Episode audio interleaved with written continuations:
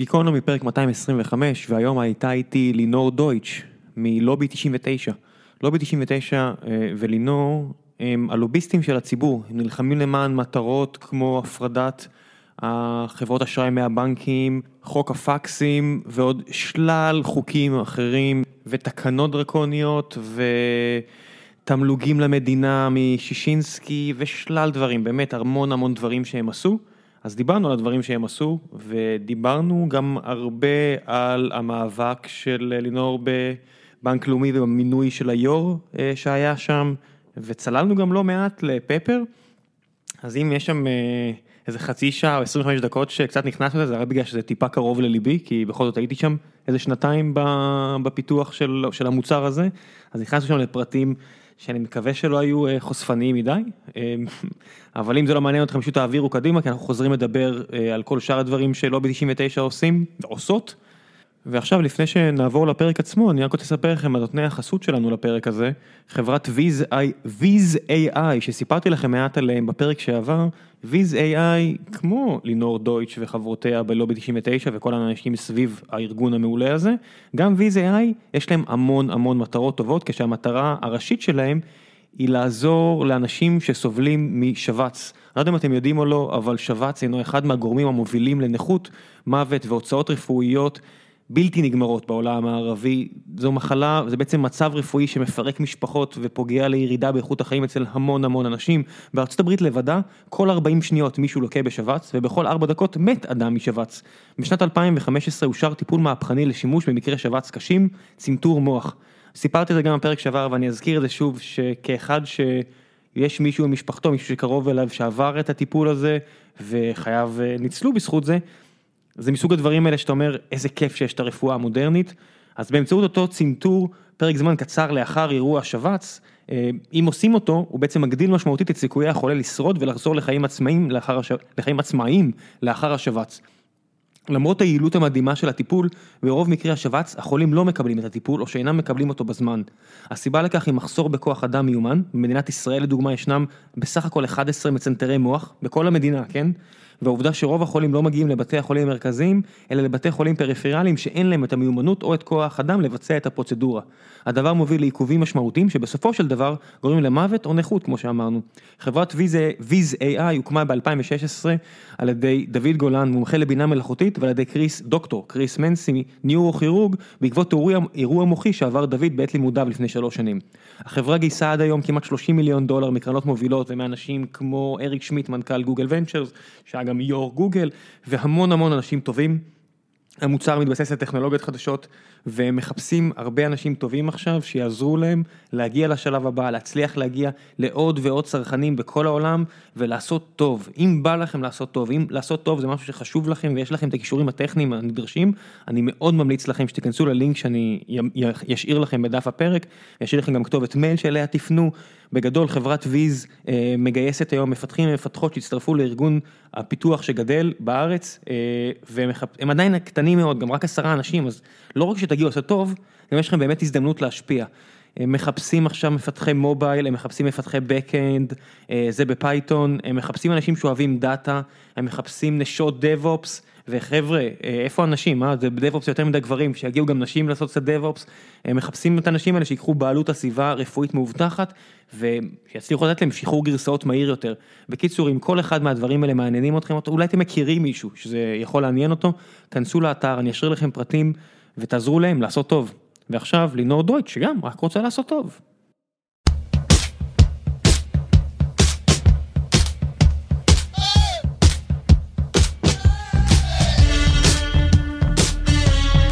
גיקונומי פרק מאתיים עשרים וחמש, והבוקר נמצאת עימי לינור דויטש. היי! נציגת הציבור. בעולם של... יוסי ורדי היה אחד המשקיעים שלנו באיזו חברה הקודמת, והמושג שהוא השתמש בו, ואנחנו מאז משתמשים בו כל הזמן, זה צ'מפיונים. צ'מפיונים של המוצר. זה אנשים שממש אוהבים את המוצר שלך, ויעשו את זה גם אם לא תביא להם הרבה תרומה, ואיכשהו נראה לי צ'מפיון קלאסי עלייך, כי יכל לעשות משהו הרבה יותר רווחי עם הזמן שלך. רווחי באיזה מובן? במובן הקפיטליסטי נטו הכלכלי, אולי זה נכון, אבל במובן הרוחני או במובן הנפשי, אני חושבת שאני עושה את הדבר הכי רווחי שאני יכולה לעשות, כי אי אפשר להיות יותר מסופקת או מאושרת ממה שאני, אי אפשר לעשות משהו שיותר משמח אותי ממה שאני עושה עכשיו. למעשה, כל כך קשה לי לדמיין את עצמי בכלל, עושה משהו אחר בטווח, כאילו אני לא, שזה רק מראה מבחינתי שאני נמצאת ממש בדיוק במקום שאני צריכה לעשות, שממקסם את היכולות שלי וגורם לי לעשות משהו שאני באמת אוהבת, מאמינה בו, ונמצאת בצד שאני רואה כצודקת, ואין דבר שאני יותר אוהבת להיות מצודקת, אז... אין מחיר ש... אין מחיר ללהיות צודקת, איפה אורן, בעלי, זה בן זוגי שישמע את זה, סתם, כן, ואני חושבת שזה... כולם אוהבים להיות צודקים. כולם, נכון, יש כאלה שקצת יותר, יש כאלה שפחות. בסופו של דבר, כולם אוהבים, וכולם אוהבים שאתה מכיר בסבלם, וכולם אוהבים להיות צודקים. נכון, זה כל כך כה אנושי, אנושי, אנושי מגדי, מה שנקרא. אז במובן הזה אני אנושית מדי, ולא, אני חושבת שכאילו, במובן הזה זה נכון שכלכלית אני אכן לא ממקסמת בשום צורה את פוטנציאל ההסתכרות שלי, אבל בכל מובן אחר אני ממקסמת את כל מה שאני אוהבת. עוזרת העובדה שבארץ כל תעשיית הלוביזם לא יצאה משליטה לגמרי כמו בוושינגטון? א', אין ספק שאם יש משהו מנחם במה שקורה בארץ, זה להגיד, אוח, בוושינגטון זה יותר גרוע. זה יותר גרוע בכמה סדרי גודל. זה נכון, אין ספק שאם בארצות הברית ובכלל בוושינגטון זה כבר הושחת לחלוטין, אצלנו אנחנו עדיין לא במצב הזה, תודה לאל, אבל אנחנו עדיין, בוא נגיד ככה, זה לא שמצבנו מזהיר, בוא נגיד ביחס למדינות אחרות, שבלוביזם מוסתר בצורה הרבה יותר משמעותית, עם הרבה יותר שקיפות, אז יש לנו עוד הרבה מאוד לאן להשתפר, אבל אני חושבת שגם, לא יודעת מתי זה השלב שבו אתה מסביר מה זה בכלל אומר הלובי של הציבור, ומה זה אומר לוביסטית, כי אני, זה, זה לא בדיוק לוביסטית במובן שכאילו צריך להבהיר את ה... נקרא לזה את האקסטרה עומק של המשמעות של להיות לוביסטית של הציבור. אז יאללה, לכי על זה, כי לא, באמת לא, יש, יש פתיחה על הפרקים האלה, אז בפתיחה בטח כבר אמרתי, אני מקליט הפתיחה ככה, אז אמרתי, לינור דויטש, היא הלוביסטית של הציבור, היא עושה כאלה וכאלה, אבל למקרה ודילגתם על הפתיחה, אז בואו, אז אני גם אתן את הוורסיה שלי, כי אני לא יודעת מה אתה אומר שם, ואני אגיד פשוט מה אני... אני חושב שאני הולך להגיד מה שאת אומרת עכשיו, כי אני אגיד את האמת, ואגיד שאני מקליט את זה בדרך כלל אחרי הפרק, אז אני הולך להשתמש עם מה שאת אומרת עכשיו. אז הנה, אני עושה לך כבר, אני נותנת לך בעצם רמזי. אז ככה, אז קודם כל, נבהיר, אני, אז אני סמנכ"לית לובי תשעים ותשע, שהוא הלובי הציבורי, והלוביסטית הציבורית הראשונה בישראל. לובי תשעים ותשע הוא מיזם מימון ההמונים הגדול בישראל, הקמנו אותו לפני כשלוש שנים, במטרה לתת קונטרה ללוביסטים המסחריים שבכנסת, אני לא יודעת אם אתם יודעים, בכנסת יש כהיום, זה מספר שנה ומשתנה כל יום, בסביבות ממוצע כ-מאתיים לוביסטים מסחריים שרשומים בכנסת, ולמעשה עובדים עבור מי שמשלם להם, שזה בדרך כלל בעלי ההון הגדולים והחברות הגדולות, שמשלמים כדי לקדם את האינטרסים שלהם מול מקבלי ההחלטות בכנסת ובממשלה. מה זה אומר? זה אומר שכשאתם פותחים עיתון ומתעצבנים על איזו החלטה חסרת פשע, אומרים, מה, מה, מה קורה פה? איך הם לא, כאילו, איפה האינטרס הציבורי פה? איך יכול להיות שעכשיו משחררים כל כך הרבה כסף למטרה X או למטרה Y, ואיפה, איפה הציבור בסיפור הזה? התשובה היא שזה לא קורה במקרה, יש מי שעובד מאוד קשה שזה יקרה, והמטרה של הלובי הציבורי הייתה בעצם מחשבה שאומרת, מה אם יהיה מי שיעמוד כנגד הלוביסטים המסחריים האלה, ויעשה אותו דבר שהם עושים לטובת בעלי ההון והאינטרס, לטובת הציבור הרחב, ולא מאוגד, שאין לו פנים, שאין לו מי שבעצם ילחם על זכויותיו. אבל רגע, רגע, תגידי, מה, מה, יש את החקים, נכון? וזה נכון. יש לי הרבה רגע, רגע להגיד, אבל כן, אני רוצה כן, שאת כן. תסיימי את ההסבר. אני אסיים את ההסבר, רק אני גם אסיים, כי בטוח תשאל אותי על החקים, וחשוב לי להבהיר שאנחנו לא באים להחליף את החקים, אנחנו באים לעזור להם. בסוף, בסוף, חק, נבחר ציבור מצוין ככל שהוא יהיה, וכאן אני רוצה לסתור את ה, את ההנחה הרווחת שחקים הם כולם מושחתים או לא יודעים לעבוד או באים רק בשביל עצמם, זה ממש לא נכון. יש הרבה מאוד ח"כים מצוינים, לא כולם זה נכון, אבל יש מספיק ח"כים מצוינים שבאים לעבוד לטובת הציבור וצריך לעזור להם לעשות את זה. ושבסוף אתה ח"כ יושב ממוצע, יושב בשש ועדות במקרה הטוב, גם כשהוא יושב באותה ועדה ולא זז מהדיון, אז מתחלפים לו עשרים נושאים לפעמים ביום, אין שום סיכוי בעולם שהוא ידע לעבור, שידע, שתהיה לו בקיאות בכל הנושאים, ולכן הוא צריך להיעזר באמצעים חיצוניים. ואז מה שקורה לפה, לוואקום הזה נכנסים הלוביסטים, מפגישים אותו עם המנכ"ל של זה, ועם הזה של זה, והנה זה יסביר לך, וזה יסביר, והנה דף עמדה, והנה פה עמדה, והנה... בעצם דוחפים בעצם את כל האינפורמציה, ואחר כך בדיון שומעים רק את הצד של בעלי האינטרס, ושוב, ואז גם אם החק התחיל במקום שהוא מאוד מאוד לטובת הציבור, הוא ככה לאט לאט נדחק, אתה יודע, כשאתה שומע ברפורמה הבנקים, כשאתה שומע את המנכ"ל של בנק דיסקונט, ואת המנכ"ל של לאומי, ומנכ"ל של, של פועלים, ואת המנכ"ל של יוד, ואחר כך את המנכ"ל של לאומי, וכאילו וכן הלאה וכן הלאה, וכולם אומרים לך, אנחנו, וזה, וזה, וזה רב. אנחנו שומרים על הכסף. בדיוק. אנחנו שומרים על הכסף. ואתה שומע, ואז גם אם אתה מתחיל נורא, ואתה לא שומע את הצד השני, אז וואלה, אתה לאט לאט תידחק לעשות דברים שהם לאו דווקא האינטרס הציבורי, אלא יותר האינטרס של החברות האלה. אז דווקא השאלה שלי מתייחסת לאותו מושג שקצת קשה להגדיר אותו, שמי הוא הציבור. כי אני אגיד לך, יש מקומות שזה נורא קל להבין את זה. למשל, במקרים כמו הבנקים, מדובר על ארגונים שסך הכל עובדים בהם כמה עשרות אלפי אנשים, ארבעים וחמישה אלף בנק פועלים, ועוד כאן כאן משהו, סך הכל... הם בלאומי, יש נגיד עשרת אלפים, בפועלים עשרת אלפים. נכון, סך במצטבר אני מחשב מאה ומשהו אלף כנראה, מאה אלף כאן. משהו כזה, מדובר על ליטרלי בטל בשישים לעומת אוכלוסיית ישראל, זה בערך היחס, נגיד עם המשפחות שלהם והכל, והאינטרסים, יש גם בעלי מניות, נניח, שזה הרבה מאיתנו, אבל בסדר, אז יש פה אינטרסים אחרים, ואז זאת אומרת, כאן נורא קל להבין שהאינטרס של הציבור זה כל השאר לעומתם. ואז למשל אני קורא בדמרקר, מקום שאת פרסמת הבוקר בו מאמר דעה ונגיע אליו גם לנושאים אחרים, אני קורא בסוף שבוע כתבה שהפכה לי את הכתבות המרגיזות האלה, על מישהו, אני אפילו לא אציין את שמו, שהיה בכיר בצהל, אזרח עובד מדינה, יוצא החוצה ונהיה תוך פחות או יותר שלוש ארבע שנים, מה מיליונר? החוש לוקי מיליונר, ואת אומרת, כן, אתה לא, אתה לא כזה מוכשר, אם כסף אמור להיות מטבע שמייצג את הכישרון שלך באיזושהי מריטוקרטיה האידיאלית, זה לא אתה, אתה משתמש בכיש, ביכולת שלך להכיר את המערכת ולשכנע אנשים, ואתה לוחץ על הכפתורים הנכונים כדי לעזור לבעלי אה, אינטרס כזה או אחר, ואז אני אומר, אוקיי, פה בעלי האינטרס זה כבר מאות אלפי אנשים יכול להיות, נגיד הפנסיות, אז פה זה כבר קשה יותר, האם הציבור זה המיליונים או מאות אלפים, ויש מקרים עוד יותר קשים, שזה כבר, נגיד, כל מי שקנה דירה, וזה כבר הרוב. עכשיו אני רואה את כחלון אומר, אני רוצה להוריד את מחירי הדיור, אני אומר, רגע, אבל בישראל יותר מ-שישים אחוז מהאנשים בארץ יש להם דירה, האם האינטרס הציבורי הוא להוריד את המחירים, להגדיל את המחירים, לפי מה את קובעת מהו הציבור? אז קודם כל זו שאלה מאוד מאוד טובה, אנחנו גם כמובן נשאלים עליה פעם, פעם אחרי פעם בכל החוגי בית ובכל ההרצאות שאנחנו עושים, ושאלה לכן שאני מכירה היטב, ואני אסביר. אז קודם כל זה נכון, להגיד אינטרס ציבורי זה, בהרבה מאוד נושאים זה מורכב. ולכן אנחנו, קודם כל, כשאנחנו הקמנו את הלובי, יחד עם יאיה פינק, היזם של הרעיון, אז אנחנו הגדרנו, אני ויאיה, שבעצם אנחנו מתעסקים אך ורק בכלכלי חברתי. קודם כל, הוצאנו מהמשוואה את הנושא המדיני, ואת הנושא, ונושא של דת ומדינה. מה זאת אומרת? זה שני הנושאים שסביבם אין שום קונסנזוס במדינה, כלום, אוקיי? ברגע שאתה מעלה את נושא מדיני, או שאתה מעלה את נושא של דת ומדינה, כנראה שתיפתח מלחמת גוג ומגוג בכל דיון. במקרה הכי טוב זה שישים ארבעים. בדיוק. ולכן אנחנו, אבל אנחנו אומרים, ברגע שאתה מוציא את שתי הנושאים האלה מהמשוואה, ואתה נשאר אך ורק עם הכלכלי חברתי, וואלה, יש הרבה מאוד נושאים שסביבם אתה יכול לגבש קונצנזוס שהאזרח בבני ברק, אום אל פחם, תל אביב ואילת, יסכימו להם, בין אם זה כמו שציינת הבנקים, בין אם זה חברות הביטוח, בין אם זה כספי הפנסיות שלנו, בין אם זה ים המלח, בין אם זה תחבורה ציבורית, יש מספיק נושאים שעליהם כן אפשר לגבש קונצנזוס. לגבי הנושאים שעליהם אין קונצנזוס, מאחר ואנחנו, אחת הדרכים שבה אנחנו בעצם בוחרים את הנושאים שבהם אנחנו נעסוק באמצעות קריטריונים מוגדרים, כמובן זה באמצעות הצבעת חברים, זה אומר שכל מי שמצטרף כחבר בלובי תשעים ותשע, לכל סכום לבחירתו, העיקר שהוא קבוע וחודשי, זוכה להצביע פעמיים בשנה על הנושאים שבהם אנחנו נעסוק במושב הקרוב. עכשיו מראש אנחנו משתדלים להעלות כמובן גם את הנושאים שהם יותר בקונצנזוס, ולא לעסוק בנושאים שהם יותר נקרא לזה, בוא נגיד ככה, כשנפתור את כל הנושאים שהם בקונצנזוס, אני אוכל להתחיל להתווכח איתך על נושאים שהם לא בקונצנזוס.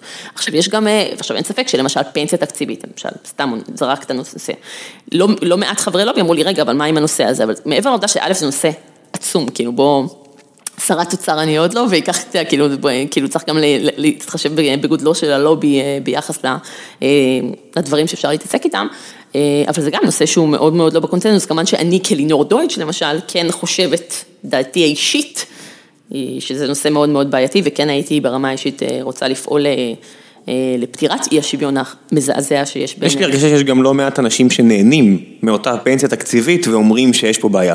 אני, אני, אתה כנראה נכון, אבל בכל מקרה אנחנו לא בדקנו את זה אמפירית מהבחינה הזאת שלא העלינו את זה להצבעת חברים, זה, בוא נגיד ככה, אם יום אחד נגיע לכך ונחליט שנעלה את זה להצבעת חברים, אז גם, אתה יודע, יהיה גם...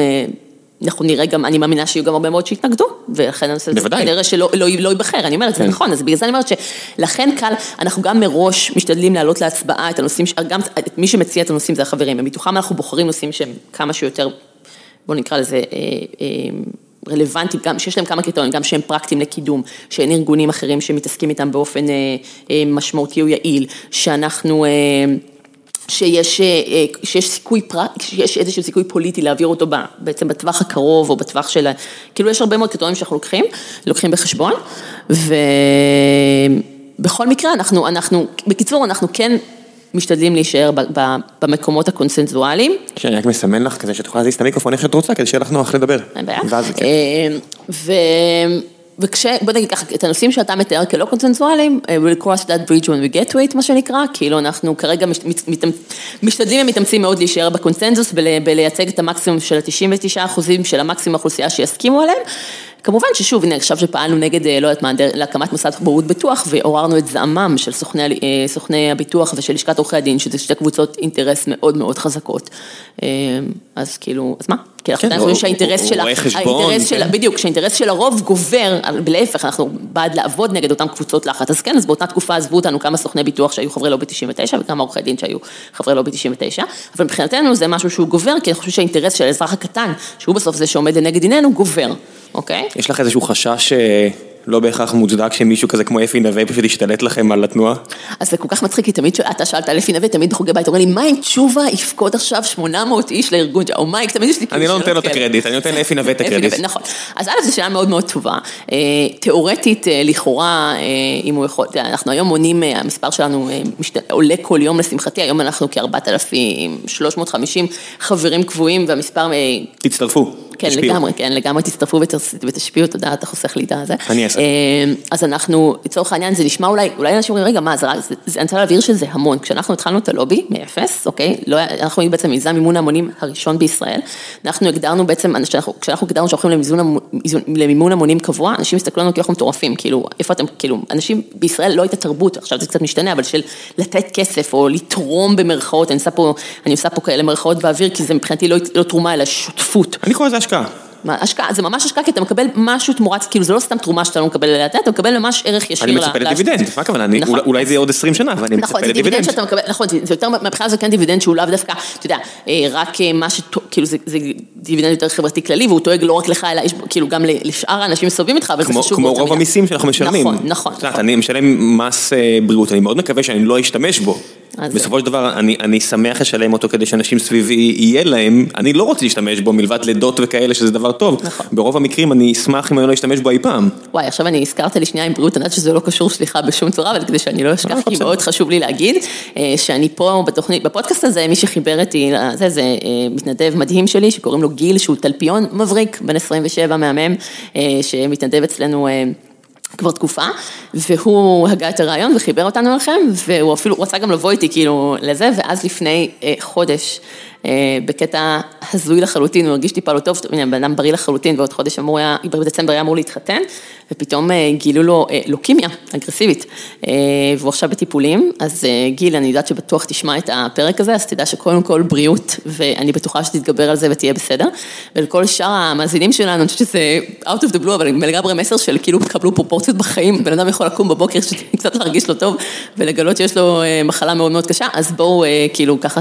תיקחו את זה כמסר אה, למצות את חייכם אה, היטב, ולא להתבאס את דברים. לגמרי, לא, לא צריך לחכות שמשהו יקרה למישהו סביבך או, או לך כדי... אה, תמיד ליהנות ממה שיש לך. בדיוק. אז בואו נחזור עכשיו לאיך אנחנו מנצלים. לא, לא, זה לא... בואו נגיד, זה יותר... אסוציאטיבית, כן, אסוציאטיבית פשוט. רוב המאזינים רגילים, זה שאני עושה זה בדרך כלל, אז אני שמח שאת עושה את זה. לא, אני אומר, אין דבר יותר ראוי מאשר לחזק בן אדם בשעה שהוא צריך... בן אדם מהמם גם. כן, כולנו צריכים מדי פעם שפשוט יחזיקו לנו את היד ויגידו...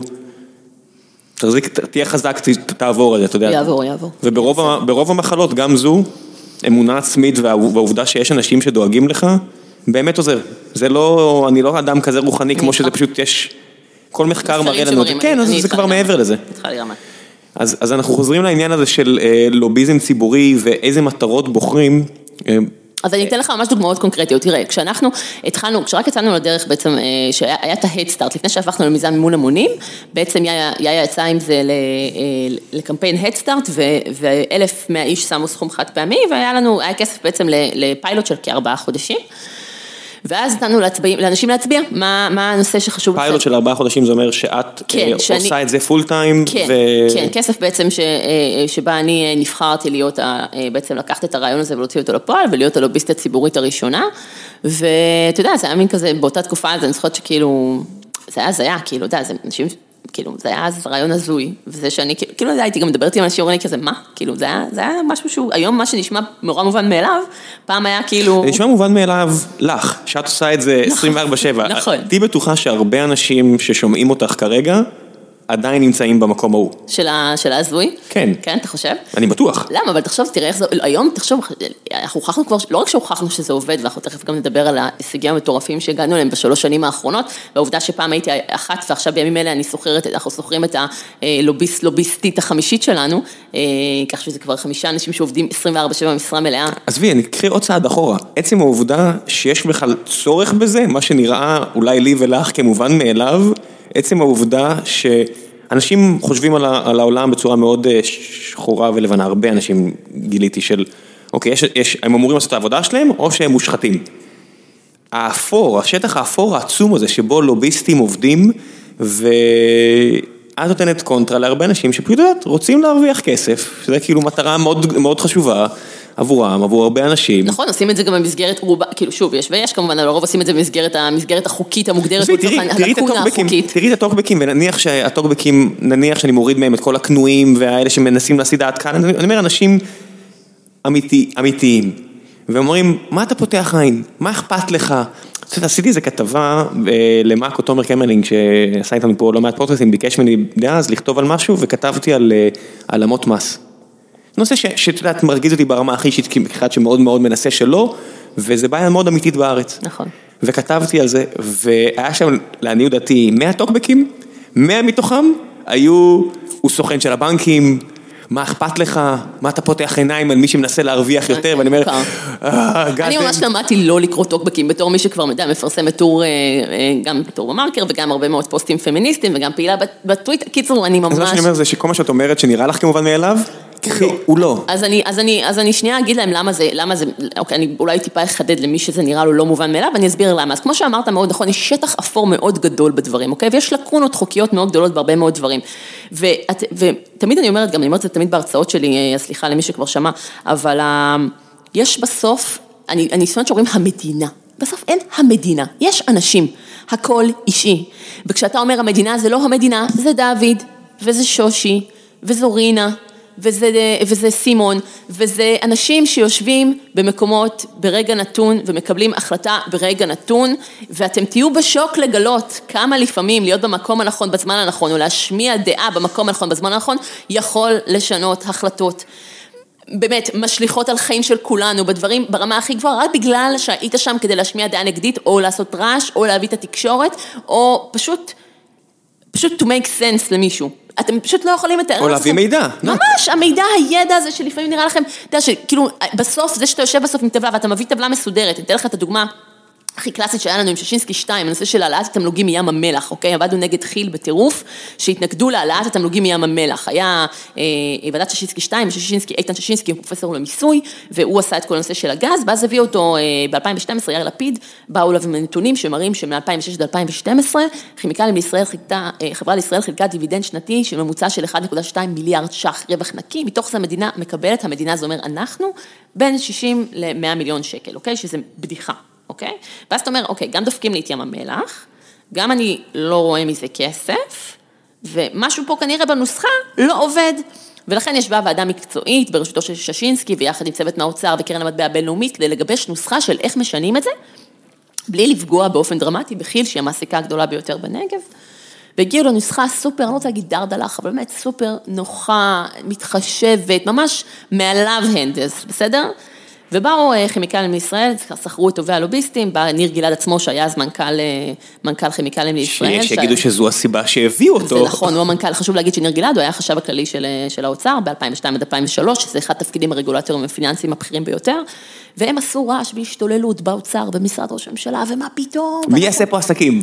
אנחנו נפטר עובדים, אנחנו נסגור את זה. עכשיו, אתה לא יכול, ים המלח, אתה לא יכול לאיים שתיקח את המפעל לחול, כי זה קצת, אתה יודע, זה אז מה שמאיימים זה, אנחנו נסגור את המפעל, אנחנו פה, אנחנו באמת... זה לא ישתלם לנו להרוויח פחות. ממש, זה טיעונים שאתה כאילו צוחק, אבל הם ממש הושמעו, ומה שהם עשו, הם עשו כמובן מאוד חכם מבחינתם, זה להביא את ראשי ועדי העובדים לזעוק את צעקתם, ואז באים לך אנשים קשי יום, שבאמת, אתה יודע, בא לך בן אדם, ראש ועד עובדים בזה, גר בדימונה, עם שמונה ילדים, וצועק לך באמצע הוועדה, של בגללך ישלחו אותי הביתה, ולי לא איך לתת לחם לילדים שלי, אז זה, זה, זה נשמע לך, אבל לפוליטיקאים, נבחרי ציבור, זה מאוד מאוד קשה. ומאוד יכול להיות שזה נכון. דעת, בסופו של דבר, זה, דעת, זה קצת כמו טריאז' של, של מלחמה. מגיע לך עשרה אנשים, ואתה עושה החלטות קשות, מחוקק נכון, צריך החלטות קשות. נכון, אבל במקרה הזה ספציפי, זה היה פשוט שקר מוחלט. ברור. לא, פשוט זה היה, ש... באמת, זה, אני לא חייתה איך כמה, מפעל המגנזים שעליו דובר, היה בבעיות לא קשור, באמת, זה היה, אני, באמת, הנפצה, אני לא, לא רוצה להיכנס באמת לרזולוציות של, ה, של, ה, של הסיפור הזה, מי שרוצה, מי שמאוד מאוד מתעניין, ממש מסמן לשמוע את אחד מהחוגי בית בהרצאות שלי, ושם אני מספרת את זה לעומק, אבל באמת, ה, ה, ה, השורה התחתונה הייתה, שהם באמת היו, אנחנו עבדנו נגדם באמת בכל הכוח, ו... ובסוף, באמת החוק, עכשיו החוק בסוף עבר, והצלחה אבות רבים לה, אמהות רבות לה, אבל יש ממש סעיף שאנחנו חושבים שבזכותו, החוק הזה בעצם הצלחנו להעביר, הרגשנו הסתייגות עם חבר כנסת מיקי זוהר, שהוא היה, הוא מרכז ועדת הכספים מהליכוד, ותושב קריית גת, ששכנענו אותו, באמת, אם להראות נתונים, כל נתון ישבנו מול, מול בעצם הנתונים שניר גלעד וכימיקלים לישראל, הלוביסטים שלהם, גלעד לובי, עברו חק חק, שוב שוב, שוב ושוב, להראות להם נתונים שהם יסגרו, ומה יקרה וההפסדים, ואנחנו פשוט לקחנו נתונים גלויים מהמאיה, שזה כאילו, אתה יודע, לא איזה משהו שהמצאנו, זה פשוט נתונים שמסבירים לך בשפה פשוטה, בצורה קוהרנטית, להסביר לך למה הם פשוט משקרים. מותר לך פשוט לעמוד לידו כשהוא מדבר ויצעוק שקר. לא, אבל א', א', אתה עושה את זה, אתה מעביר נייר, העברנו נייר עמדה יפה כזה, ששלושה עמודים שמסבירים, אתה יודע, הדוח של ששינסקי שתיים היה דוח של כמה מאות עמודים, לקחנו, פישטנו אותו, שלושה עמודים, הם מורכרים יפה. כן, ברור לך שאף אחד מהח"כים האלה לא... אבל בסדר, זה גם ציפייה, אבל גם ציפייה לא ריאלית לצפות שחק, שבסק בכל כך הרבה נושאים, יקרה עכשיו תוך שמונה מאות עמודים. אז בואו, יודעת, אומרים על טראמפ שאם הוא לא, אם לא שמים את השם שלו, כל איזה פסקה או שתיים, אז הוא מאבד עניין, אז אני מניח שעל רוב הח"כים זה לא כזה קיצוני, אבל זה לא כזה רחוק מזה. תראה, אני לא, אני לא, אני שוב, אני גם, אני חושבת שגם ח"כים שבאמת מאוד מתעניינים, ואני עושה מאוד בליבם, אני חושבת ש... בסוף בסוף, אתה יש עניין של מציאות, ושאתה... אז ביותך, יש פריימריז עכשיו, יודעת, הם, הם צריכים לרוץ עכשיו לראשי עיריות, או צריכים לרוץ לפריימריז, הם מוצפים בטוויטים, הם מוצפים בוואטסאפים, אין סיכוי שהם יכולים לחשוב, יודעת, נגיד, ויש להם שלושים ושתיים מעבדים, הם, הם איזה מחשב נפלא, שלושים ואחד מתוכם מוקדש כרגע, לפריימריז. אבל, אבל חשוב להגיד שלא רק זה, גם שאין פריימריז, יש להם בסך הכל כמות מוגדל, מוגבלת מאוד של עוזרים, המספר עלה משניים לשלושה, אבל עדיין שעושים הרבה מאוד תפקידים בשבילם. יש יחסית, אני אגיד משהו מאוד לא פופולרי, אבל מספר הח"כים היום ביחס לאוכלוסייה הוא קטן, אתה, גם ביחס לכל מדינות העולם, מאה ועשרים ח"כים נקבע כשישראל, אוכלוסיית ישראל מנתה מיליון איש, היום ישראל מונה כמעט תשעה מיליון איש, המספר אותו מספר, כמות הנושאים רק הלכה וגדלה, הם לא מקבלים יותר עזרה, יותר עזרה כמות המידע, כמות המידע בכלל בטירוף, ווואלה, ביחס לשאר מדינות העולם, יש לנו מספר חברי פרלמנט, כמעט בין הקטנים ביחס לאוכלוסייה, אז, אז שוב, אני יודעת שזה לא פופולרי, כאילו מה הם עושים ומה הם עושים, אבל... שמאל הגוורמנט, שמאל הגוורמנט. אני חושבת שבמובן הזה אי אפשר גם לצפות. השורה התחתונה שאנחנו פה נכנסים לתוך המקום הזה של פערי ידע, ונפגשים איתם, ומראים את המידע ואת הנתונים, ובעצם מהווים קונטרה למידע המוטה, או הלא מדויק, שמעביר להם מהצד השני. במקרה הזה, אני אעשה ספוילר, באמת החוק עבר עם ארבע מאות מיליון ש"ח נוספים לטובת הציבור, תמלוגים מדי שנה שנכנסים בעצם לכיס הציבורי. והמפעל נסגר? זהו, הבולענים נסתמים? לא נסגר, הכל זה, וניר גלעד, אגב, בטווח הרחוק המוזז מתפקידו, על הכישלון שבעצם היה לו, הוא לא הצליח. תשמעי, בשביל זה הביאו אותו. נכון, לא, הוא היה שם, כן, נכון, הוא לא עמד בתפקידו. תשמע, אתה לא צריך לרחם עליו, הבן אדם יצא עם סך זהב של ארבעים ושניים מיליון ש"ח. אני לא מרחם על אף אחד מהבחינה הזו, אני רק אומר, אפילו, בתוך כתבה של דה מרקר, הייתי שמח אם כל האינטרסים היו מדברים עליהם יותר, אז דיברו שם על עורך דין מסוים, שהלך לעולמו, ואני בכוונה, לא נותן שמות וכאלה, בסדר, שיהיה ויינרוט וכאלה, ואמרו שהוא נותן דברים שאני מכיר, נותן את שירותיו לכל מיני פוליטיקאים בזול, כי הוא רוצה להיות קרוב אליהם, ואומרים את הטענה הזאת הרבה פעמים, ואז אתה אומר, בסדר, בסדר, ואתה מתחיל לתתא אותה, עד שסיימים לך את המספרים, ואומרים לך שהאדון הנכבד, החכם, האהוב, נתן את שירותיו לאוליגרכים רוסים, שעשו את הכסף שלהם בצורה הכי בזויה שיש, וזה בוודאות, זה מה שהם עשו. והם רצו למקסם את הכסף שלהם, אז הם פנו לעורך דין הנכבד הזה, ושילמו לו שכר טרחה של שלושים מיליון שקל. למה? כדי שידע לעזור להם, לשמור כמה שיותר מהכסף שלהם, בכיס שלהם, ולא אצל הציבור, כי כולנו משלמים פה מס שבין עשרים וארבע ל-חמישים אחוז, אז מן הסתם אוליגרח שהיה עסוק בלשדוד את האוצרות טבע של רוסיה, צריך לשמור כמה שיותר, כשהוא מעביר את הבית שלו לנווה צדק, כי הוא צריך לברוח מלונדון. ואת אומרת, זה האינטרס של הבן אדם, בוא נשים את זה על השולחן, הדבר שהוא נשפט עליו, זה אם הוא מצליח, לדאוג ללקוח הרוסי העשיר שלו על חשבון שאר אזרחי מדינת ישראל. נכון, אבל צריך לזכור שבסוף רוב הדברים האלה בדרך כלל בכלל לא מגיעים לעין הציבורית, הם מתבצעים בחשכים, אף אחד לא יודע, לא על הלוביסטים, לא על היועצים או כל שם זה, כאילו אנשים פשוט לא מבינים, כמו שאתה אומר, יש אנשים שבכלל לא יודעים מה זה לוביסט, או לא יודעים בכלל מה הם עושים, או לא יודעים מה, כשאתה אומר לי שאנשים לא מבינים מה אני רוצה מהם, זה בדיוק זה, אנשים לא מבינים איך דברים מתנהלים מאחורי הקלעים, ואחד התפקידים המרכזיים שלנו הוא לבוא ולהאיר את זה, להאיר את הפנס, ולשים את זה כאילו out there. פה אני רוצה להגיד שאני חושבת שפה המחאה החברתית עשתה שינוי מאוד משמעותי בכל ההתנהלות הציבורית בהקשר הזה, מעבר לעובדה שיהיה את המנוע שבסוף אפשר את הקמתנו, שאנחנו היום מזה מימון המונים מאלף ועד תף, מאה אחוז מאומנים על ידי הציבור, זה משהו שהציבור אילולא הוא התעורר, אילולא היה מגויס בגלל המחאה החברתית, זה כנראה לא היה קורה, אבל אני חושבת שבאמת המודעות הזאת שהתעוררה בציבור, וההתעוררות וההבנה שציבור מעורב זה ציבור משנה, היא מאוד מאוד משמעותית בשבילנו, בשביל ארגונים נוספים, בשביל השינוי, אבל חשוב גם להגיד שכל דבר מדהים שקורה, שקורים גם דברים מדהימים, כאילו זה נכון שיש עדיין, כאילו קוראים דברים לא טובים, אבל עדיין קוראים גם הרבה דברים מדהימים, אבל כדי, צריך כל הזמן להילחם על הקיים, אתה כל הזמן צריך להישאר on guard, כדי שלא לחזור אחורה, אין ערך, ממש לפני, לא יודעת כמה אתה עוקב, אבל לפני כמה שבועות, שבועיים, שלושה, נמנע, אנחנו בעבודה של חצי שנה, נמנע מינויו של יורם טורבוביץ' מה זה עוקב? אני כל כך חציתי שזה יעלה, כי, אוקיי, למען הגילוי הנאות, אני אגיד לך, לפני המקום עבודה. עובדות שלי. לא, לא, לא, לא, לא, לא, אל תקצי, מה זה משנה, גם אם כן, לא, לא, למען הגילוי הנאות, לפני המקום עבודה הנוכחי, הייתי בפאונדינג טים של בנק חדש לאומי הקימו, של פפר, ויצא לי להיות הרבה עם תמר, ולפגוש את רקפת פעם בכמה שבועות, ולדבר איתם, ולראות איך זה נראה מהזווית שלהם, וממש ששוחח ברמה של בן אדם לבן אדם, ואחרי שהייתי שם שנתיים, וראיתי איך זה נראה, זה מן הסתם שינה לי הרבה, לא שינה לי ארמון, אבל שינה לי הרבה, ואז ראיתי את מה שאת עושה, ונורא רציתי, אמרתי, איזה, איזה כיף שהיא באה, כי נורא רציתי לשמוע איך זה נראה מהצד השני. כי אני יודע איך זה נראה, למדתי בשנתיים לראות איך זה נראה מבפנים. של מצד של הבנקים. של בנק אחד, אני לא... של אחד מהשניים בעדו אופל הזה. זאת מצוינת להזכיר ולהסביר למי שפספס את זה שפפר זה לאומי, חברים. פפר זה לא משהו, זה לא בנק חדש שמקניב שצעירים, ששובר את השוק, זה בנק חדש. לא. פפר הוא סניף של בנק לאומי, אחד משני... שש מזה אחת. כן, מספר סניף. אחד משני הבנקים הגדולים בישראל, שיחד שולטים על מעל שישים ואחת, או כמעט שישים ושתיים אחוז מהשוק, שמהווים דואופול מטורף בשוק הבנקאות, שהוא ריכוזי להחריד, ואחד הדברים שאנחנו נלחמים בו באופן מסיבי, הוא פתיחת שוק הבנקאות לתחרות, והקמת בנק חדש אמיתי שישבור את ה... זה, זה נושא מעניין, זה, זה נושא שרציתי אביית ברק כהן לדבר איתי עליו. אז, אבל מה, לא, ברק מקים, ברק מתנגד. לא, ברק, לה... ברק רב הרבה, כי חלק מהעבודה שלי הייתה אה, מטעם הבנקר, אני יודעת, מבחינתי כן, למצוא את התשובות. אני בכלל שתביא ברק בלי קשר, כי זה לא זה, אבל אנחנו עושים דברים שונים לחלוטין, כי ברק הוא... לא, חשבתי לעשות פרק רק על הדבר הזה, אבל זה שאת מעלה את זה פה, זה גם מעניין. זאת אומרת, אני עושה לך פרומו לפרק הבא. לא, זה מעניין, כי את הרבה יותר שקולה ממנו. אנחנו עושים דברים אחרים לחלוטין. הכל בסדר, את הרבה יותר שקולה ממנו, אני אגיד את זה גם לא, הרבה יותר מעניין אותי מהבחינה הזאת לשמוע את הטיעונים הלוגיים שלך. אז הטיעונים שלי... אבל בוא נתחיל עם היור, כי אמרת, כי אני לא יודע אם אנשים יודעים, אז בואי תספרי בעצם מה היה מטרת המאבק שלך. אוקיי, אז אני אסביר, ואנחנו נלך ככה, באמת, אנחנו נורא, אנחנו שנינו אסוציאטיבים, זה מכה, זה כאילו אנחנו לא מצליחים לשמור על שום מבנה... את לא מבינה כמה הפרקת יותר מסודר מה בדרך כלל, כן. וואו, אז טוב, אז אני כדאי שאני אקשיב. לא, לא, להפך. אם זה מפריע לך, עזבי. לא, לא, אני, אוקיי. אז אוקיי, אז מה שאני, אז שנייה, יור, אני אסביר מה מדובר. אז קודם כל, לפני, באמת, ממש לפני שבועיים, נמנע מינויו של יורם טורבוביץ' ליו"ר בנק לאומי, הוא לא נמנע. אז בואי, יצאנו להפסקה ובוא נמשיך, כן. הוא לא נמנע מעצמו. רגע, אני רוצה להגיד, לא עשינו הפסקה כי רצינו לתאם דברים, כי פשוט הבעיה באודיו, המשכנו מאותו נקודה בדיוק, כן, למי שטועה. אז יור הבנק, בעצם המינוי לא נמנע מעצמו, אנחנו עבדנו מאוד קשה כדי למנוע אותו, והסיבה שעשינו את זה היא בגלל שעם כל הכבוד אותו יורם טורבוביץ' מאז שהוא היה ממונה על הגבלים עסקיים בשנות ה-תשעים, ומאז שהוא סיים את תפקודו הוא בעצם עבר להיות יד ימינם של כל טייקוני המדינה, מדברת איתך פישמן, לבייב, טנקר, תשובה, עשה עכשיו באמת, הוא עשה עשרות מיליונים, לא מאות, מכל הנושא של תיווך של תשובה במתווה הגז הידוע לשמצה. באמת הוא הכניס לכיס, יצא לו עשרות ומאות מיליונים? God damn.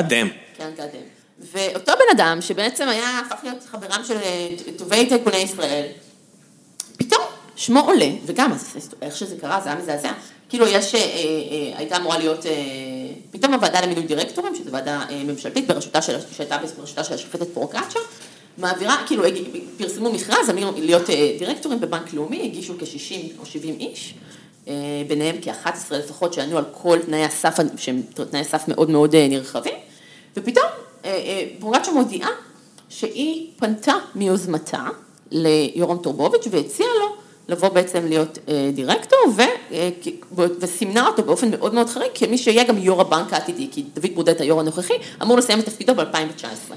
עכשיו, זה דבר מאוד מאוד חריג, כן? חשוב להבהיר, היא גם פונה מיוזמתה, וגם, וגם הסימון על זה, זה התנהלות מאוד מאוד תמוהה, שעוררה אצלנו את כל הנורות האדומים.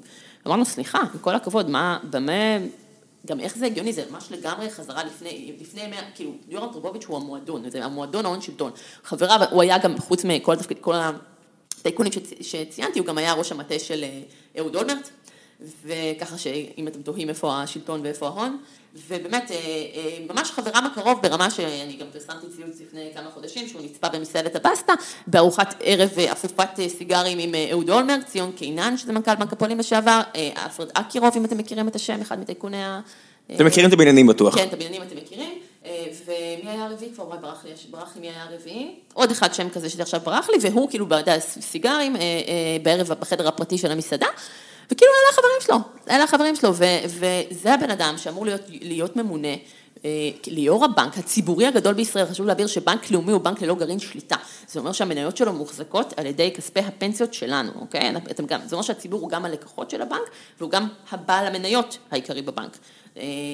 ובנק שאמור להוביל לשינוי, אחרי כל ועדת החקירה הפרלמנטרית ללווים הגדולים, אחרי כל המחדלים שהיו... מה זה אחרי זה עכשיו? איזה הוא הספיק? לא, התכוונתי. נכון, התכמנתי אחרי מובן, אחרי שכבר הכירו במחדל, הקימו ועדת חקירה, כאילו כבר כולם יודעים על הכשלים, אוקיי? גם אם הטרם טופלו. זה הבן אדם שאתם מביאים לזה, שצריך להחליט אם לתת הלוואה עכשיו, ששני מיליארד שקל, או, או ללא ערבונות לחבר שלו, שהוא יושב איתו ל... לא יודע אם צריך להחליט, אבל הוא צריך לפקח על ה... צריך, נכון, שצריך, נכון, שצריך לפקח, וגם, אתה יודע, וגם אם זה לא ישירות, עצם העובדה שכאילו רוח המפקד היא מאוד מאוד משמעותית, ובינינו, בינינו זה לא מינוי ראוי, ובטח לא בדרך שבה הוצא והתנהל, ואנחנו נלחמנו בו בכל הכוח, וזה היה כזה באמת נגד כל הסיכויים. וכשבסוף אפילו היינו מעבר לכל ה... יצא לך לדבר עם ההנהלה של לאומי על זה? לא, אנחנו לא... ניסית? לא, למה הם לא רלוונטיים? מה זה הנהלה של לאומי? אנחנו, מי שאמור לקבל את ההחלטה זה אספת בעלי המניות, זה המוסדיים, אוקיי? המוסדיים זה הגופים שמנהלים לנו את כספי הפנסיות, והם היו אמורים אלה שמאשרים עבורנו בזכות הצבעה. אפילו הדירקטוריון, לא רק ההנהלה הסחירה, אני אומר אפילו ה... אבל זה לא... א', באותה אספה, מי שאמור להיות מאושרים זה כמה דירקטורים, והדירקטורים האחרים אין להם מילה בנושא, הם לא רלוונטיים. מי שרלוונטי בקבלת ההחלטה באספת בעלי המניות, זה בעצם המוסדיים שמחזיקים את המניות מטעם, מטעמנו, ומעבר לכך, דוד ברודט, שהוא היו"ר בינינו, הוא זה שהריץ את המועמדות שלו, עם חברים, אז לא היה כל כך טעם. וניהלנו מאבק ציבורי מאוד אינטנסיבי כנגד זה, שכלל גם בשלב מסוים, גם פנייה למוסדיים האמריקאים, שישימו, שכאילו שיתר, כאילו שיצביעו נגד, וכלל... מעניין נגד העניין כזה. מה זה? מה האינטרס של מוסדיים אמריקאים? לא למקסם את הרווח של עצמם. אז התשובה היא שמאוד קלה, הם, אצל המוסדים האמריקאים יש ממש חוקים ברורים לאיך ממנים מי הדירקטור, אני ממש מקווה שלא נאבד פה את המאזינים מבחינת העניין. לא, לא, להפך, אני חושב שהם אמרו, בואו נדבר רק על זה. כן, אני ממש מקווה שאתה צודק. לא, לא, זה הקטע. אנשים בדרך כלל נרדמים שאני צריכה לדבר על זה. לא, לא, לא, this is the shit, this is the shit. כן, כן, אז אתה אומר, זה הקהל. זה הקהל, זה הקהל. אז אני שמחה לשמוע. אז בעצם המוסדים האמריקאים, יש להם כללים מאוד ברורים מי יהיה ממונה כדירקטור, כאשר בניסיון הנדרש, למשל כהונה קודמת או ניסיון מוכח, זה דבר שהוא מבחינתם ירק ובא ליעבור, יעבור, תמיד יבחרו את הדירקטורים היותר ניסיון, יש להם ממש כללים כאלה. כאשר טורבוביץ' שהוא הגיש את התצהיר מועמדות שלו, הודה קבל עם ועדה בתצהיר שלו, שאין לו לא ניסיון הפיננסי נדרש ולא ניסיון החשבונאי נדרש, ושום ניסיון רלוונטי בבנקים, אוקיי? כי הוא בעצם דוקטור למשפטים, לא, אין לו שום מומחיות, לא פיננסית ולא, ולא בנקאית הנדרשת לתפקיד. אבל זה לא מה שהפריע לך. מה שהפריע לך זה העובדה שהאינטרסים... לי הפריע הניגוד עניינים הבוטה והאינטרס הציבורי, כמובן שזה רק תוספת שמחזקת את המובן של הקושי ומה שהפריע לי בפנייה אליו האקטיבית ובמינוי שלו כנגד, הרי זה לא שאמרת ואתה הלכת עכשיו כמישהו שניגוד עניינים, אבל הבאת איזשהו מומחה עולמי שאתה יודע, שאמור להציל את הבנק מאיזה משהו, לא, אתה מביא מישהו שהוא גם מומחה עולמי, מומחה עולמי, אתה יודעת, יש מקרים, באתי להגיד שמומחה עולמי לא יעבוד במקרים האלה, אבל יש מקרים, דעת, אני, אני לא יודע אם, בוא, בוא נדבר, בוא שנדבר פשוט פתוח, שהיה שכר הבכירים, זה משהו שהוא נושא שהוא סופר מעניין, כדעת, אמרו, הם כולם יעזבו, כן. מה זה רק שתיים וחצי מיליון כן. שקל? ידה, ידה, ידה, כל מיני כאלה, ואז את עוברת על רשימת השמות, ואת רואה מבין אלה שעזבו, או הוא עזבו, מי באמת מקבל את הסכום הזה, לפי פרסומים זרים וכאלה, בודדים. אז יש את דני, מבנק לאומי, שהוא באמת בעל, כמו שאת אומרת, בעל שם מאוד מאוד גדול, פרופסור לכלכלה, מאוד מוערך, זאת אומרת, קיבל בקרן עוד סיכון, בוויולה, הוא מאוד מוערך, קיבל את אותו שכר שהיה לו, לעניות דעתי. השאר לא. ואז כאילו, את אומרת, את אומרת, מלא הם היו מביאים מישהו עם ניסיון בינלאומי, אין, מישהו עם ניסיון בינלאומי, לא יהיה לו את האינטרסים הזרים, כי הוא היה עסוק בלעשות דברים בעל שם עולמי, ולא לעשות חברותה עם פה. אז עזוב מומחי עולמי, היה מישהו שגם בארץ יש מומחים, באמת יש מומחים. יש, אמרי, כן. שלא, לא פשוט בלמי, שאתה אומר, שלכאורה יש סיבה להקיפה הזאת שכל האנשים שבעצם ראויים, והגישו לתפקיד, והם כולם פרופסורים ודוקטורים, כאילו, ואנשים בעלי שם, ובעצם דחיקה שלהם לטובת מישהו שהוא מקורב, שזה בעצם המשמעות של מה שמפריע לנו פה, התרבות מקורבים הזו, השחיתות הזו שיש במובן של להביא את חבר שלך וחבר מביא חבר, במקום לקחת אנשים ראויים וטובים שמגישים, ולקחת מישהו שהוא מהמועדון, שאחר כך גם זה ישמור לי וישמור לך. נגד זה אנחנו יוצאים, אנחנו, והסיפור הזה של המומחיות רק מדגיש, מדגיש את זה, אתה מבין? זה לא העיקר, אבל זה בהחלט נותן את הנופח הנוסף. ואצל המוסדים האמריקאים זה מאוד מאוד שינה. ולשמחתי, מאוד השפיע עליהם, והם הצביעו נגד. סופר מעניין את העניין הזה של מה בעצם, וזה מסוג השיחות שיוצא לעשות עם רולניק מדי פעם וכאלה, כי הדרישה של אנשים מהצד שלך של המפה הכלכלית, חברתית, פילוסופית, אידיאולוגית, whatever, על בנקים היא מה? מה המטרה של בנק לאומי ומה האינטרס שלו עבודיו צריכים להיות? בנק הוא גוף חצי ציבורי, זה לא רק אני רואה, זה גם פסיקה הכירה בכך, בנק הוא לא, הוא לא מייצר, תחשוב על זה, בנק זה לא מפעל, אתה לא הולך ומייצר בו משהו חדש, בנק, כל, כל מה שהוא עושה זה לקחת את הכסף שלך, אוקיי, לשמור אותו, ומטרה... זה כאילו, אחד מהדברים שלו, האם זה הדבר היחידי שבנק אמור לעשות? לא, עכשיו, מה שאני אומרת, אני, מה שאני רוצה מבנק, בסופו של דבר, שיקיר, יש לבנקים המון המון כוח, בטח ובטח בישראל, שהוא שוק מאוד ריכוזי, יש רק חמישה בנקים בעצם בישראל, עכשיו זה, זה וכאשר לא הוקם בנק חדש בישראל, כמעט חמישים שנה, בסדר? לא סתם... מה כאן יש חמישה בנקים? יש איזה עשרה, לא? זאת אומרת חמישה מעל... כן, מעל גודל מסוים. שזה משפיע בעיקר על השוק הכימונאי, שהם צריכים לתת הלוואות וכאלה. בוא נגיד לאדם הפרטית, אם תלך לבנק יהב, ירושלים, כל מיני כאלה, אז זה לא באמת ישנה. יותר מזה, אתה יודע, אחד הדברים, אם הייתה לפני כשנה, אנחנו עבדנו מאוד קשה עם העברת רפורמה של ניוד בין בנקים, שתיכנס לתוקף עוד שנתיים, שזה מערכת שתאפשר לכם לעבור בין בנקים בלחיצת כפתור. עכשיו, היום זה נשמע לכם כל כך מופרך, אבל הנתונים שמשרד האוצר הוציא שם מגלים שאנשים, תשעים אחוז מהישראלים נמצאים באותו חשבון בנק שהם פתחו בגיל שש עשרה. עכשיו... אני, אני סגרתי את שלי, שהיה לי בגיל שש עשרה רק לאחרונה. אוקיי, אז א', ואתה הולך שוב, האזרח המודע והלא ממודע. מה זה מודע? אני אומר לך שאני הייתי בפאונדינג טים של בנק. ותחשוב שאתה עדיין באותו חשבון. עכשיו, אני, רוב האנשים, זה פשוט מדהים, אנשים לא עוברים בנק, ואתה שואל למה, אתה אומר, כי, מה בסוף אומרים לך? אומרים, מה? הכל אותו דבר, הכל אותו חר, כאילו, סלח לי על הפרדים מהפרנץ', אבל כאילו, אין טעם באמת לעבור, כי בסוף זה נבלה וזה אין טרפה, אין באמת תחרות, הכל אותו דבר, ואין טעם, ובמיוחד שאתה מגלה מה הוא ג'רס שכרוך בלעבור בנק, וצ'קים, לקחת את צ'קים, וצריך להביא פקסים, באמת סיפור מהגיהנום לעבור בנק. הקטע הזה שאת אמרת, והנה, שוב, גילוי נאות, יש קבוצה שמשרד האוצר שכר כדי לדבר בדיוק על העניין הזה. והם הזמינו אותי לבוא. ובזמנו אפילו עבדתי בבנק, מן הסתם הרמתי את היד, אמרתי את זה כדי שיהיה ברור, אבל גם הדעות שלי ידועות גם לבנק וגם למי ששומע אותי. וחלק מהחבר'ה האלה היו פרופסור דן אריאלי וכל מיני חבר'ה כאלה, והוא דיבר איתם שם בדיוק על העניין של opt-out לעומת opt-in. האם אתה רוצה לעבור בנק, תלחץ פה, או אם, אם לא תלחץ פה, אני אעביר אותך בנק, אם אתם, מבחינה אותי opt-out. והחבר'ה של משרד האוצר, שהם רובם ממש אחלה, אני יודעתי מלבד החבר'ה שעומד שם בראש הסיפור הזה, אני לא מדבר על כחלון, הם אמרו, וואו, נורא מעניין, אולי באמת נעשה, ואז אומרת, וואו, אם לא, אם הוא לא היה פה עכשיו היה אומר לכם, אז לא הייתם עושים את זה? אז זה מסוג הדברים האלה של היכולת להשפיע על מהלכים עצומים. אתם לא מבינים, את... אוקיי, אז הנה, ה-lifetime value, את מכירה את המושג? של באיזה קשר? lifetime value בסטארט-אפים, בעסקים, ה-lifetime value של לקוח מערכת הבנקאות הישראלית, אם אני זוכר את המספר, מעל, אני חושב, שלושים וארבעה, שלושים וחמישה אלף שקל. למה המספר הזה כזה גבוה? למה שווה, נגיד, במיוחד איפה שאני עבדתי, למה שווה להתאמץ כל כך, להביא לקוח לבנק? כי אנשים לא עוזבים, כי אנשים לא עוזבים, אז אומרים, טוב, פה זה כמה אגורות, ופה זה כמה אגורות, ופה זה כמה שקלים, והנה עמלות, והנה עמלות, זה מצטבר, לא על כל החיים, אבל בממוצע על איזה חמש עשרה שנה, בסדר? אני אומר לך, בנתונים מראים שאנשים לא עוברים בנק, והמטרה של הרפורמה הזאת שאנחנו סיימנו להעביר, ואנחנו עוד שנתיים גם נראה את הפירות שלה, יש שאפשר לעבור בנק בלחיצת כפתור, ואז אנחנו מקווים שזה יגרום, אתה יודע, להתנהגות של... שינוי התנהלות. אבל אני מחזיר אותך עכשיו שוב לשאלה, כי אני שם, אני דירי אלדס, אבל אני מחזיר אותנו לשאלה שלי של, נניח, אני עכשיו מנהל בכיר בבנק לאומי, מה המטרה שלי? מה, מה, מה, מה אמורה להיות המטרה שלי?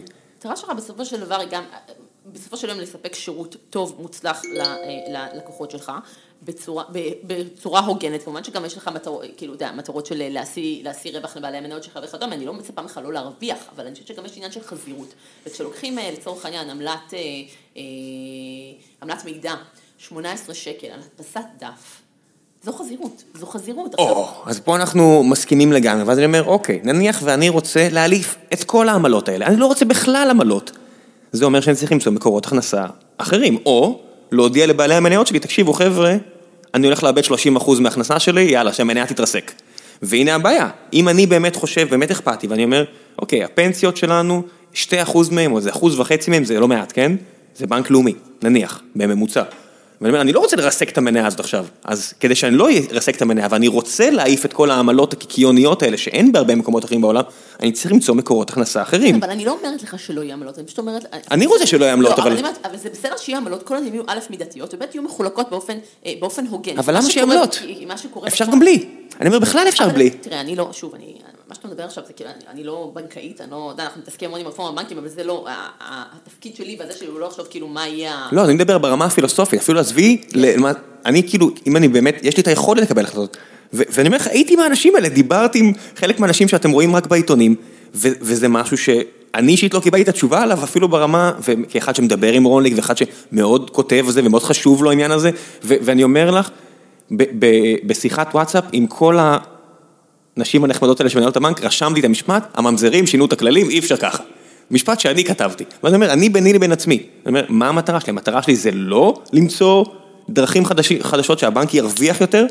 אז אני אומרת שבתור התחלה, אין לי ככה בשלוף את כל הפתרון לכל בעיית מערכות הבנקאות. לא, אבל מה האידיאולוגיה? אפילו מה המטרה? אני חושבת שברמה, קודם כל, הוגנות בסיסית, ובית לצורך... הוגנות מול מי?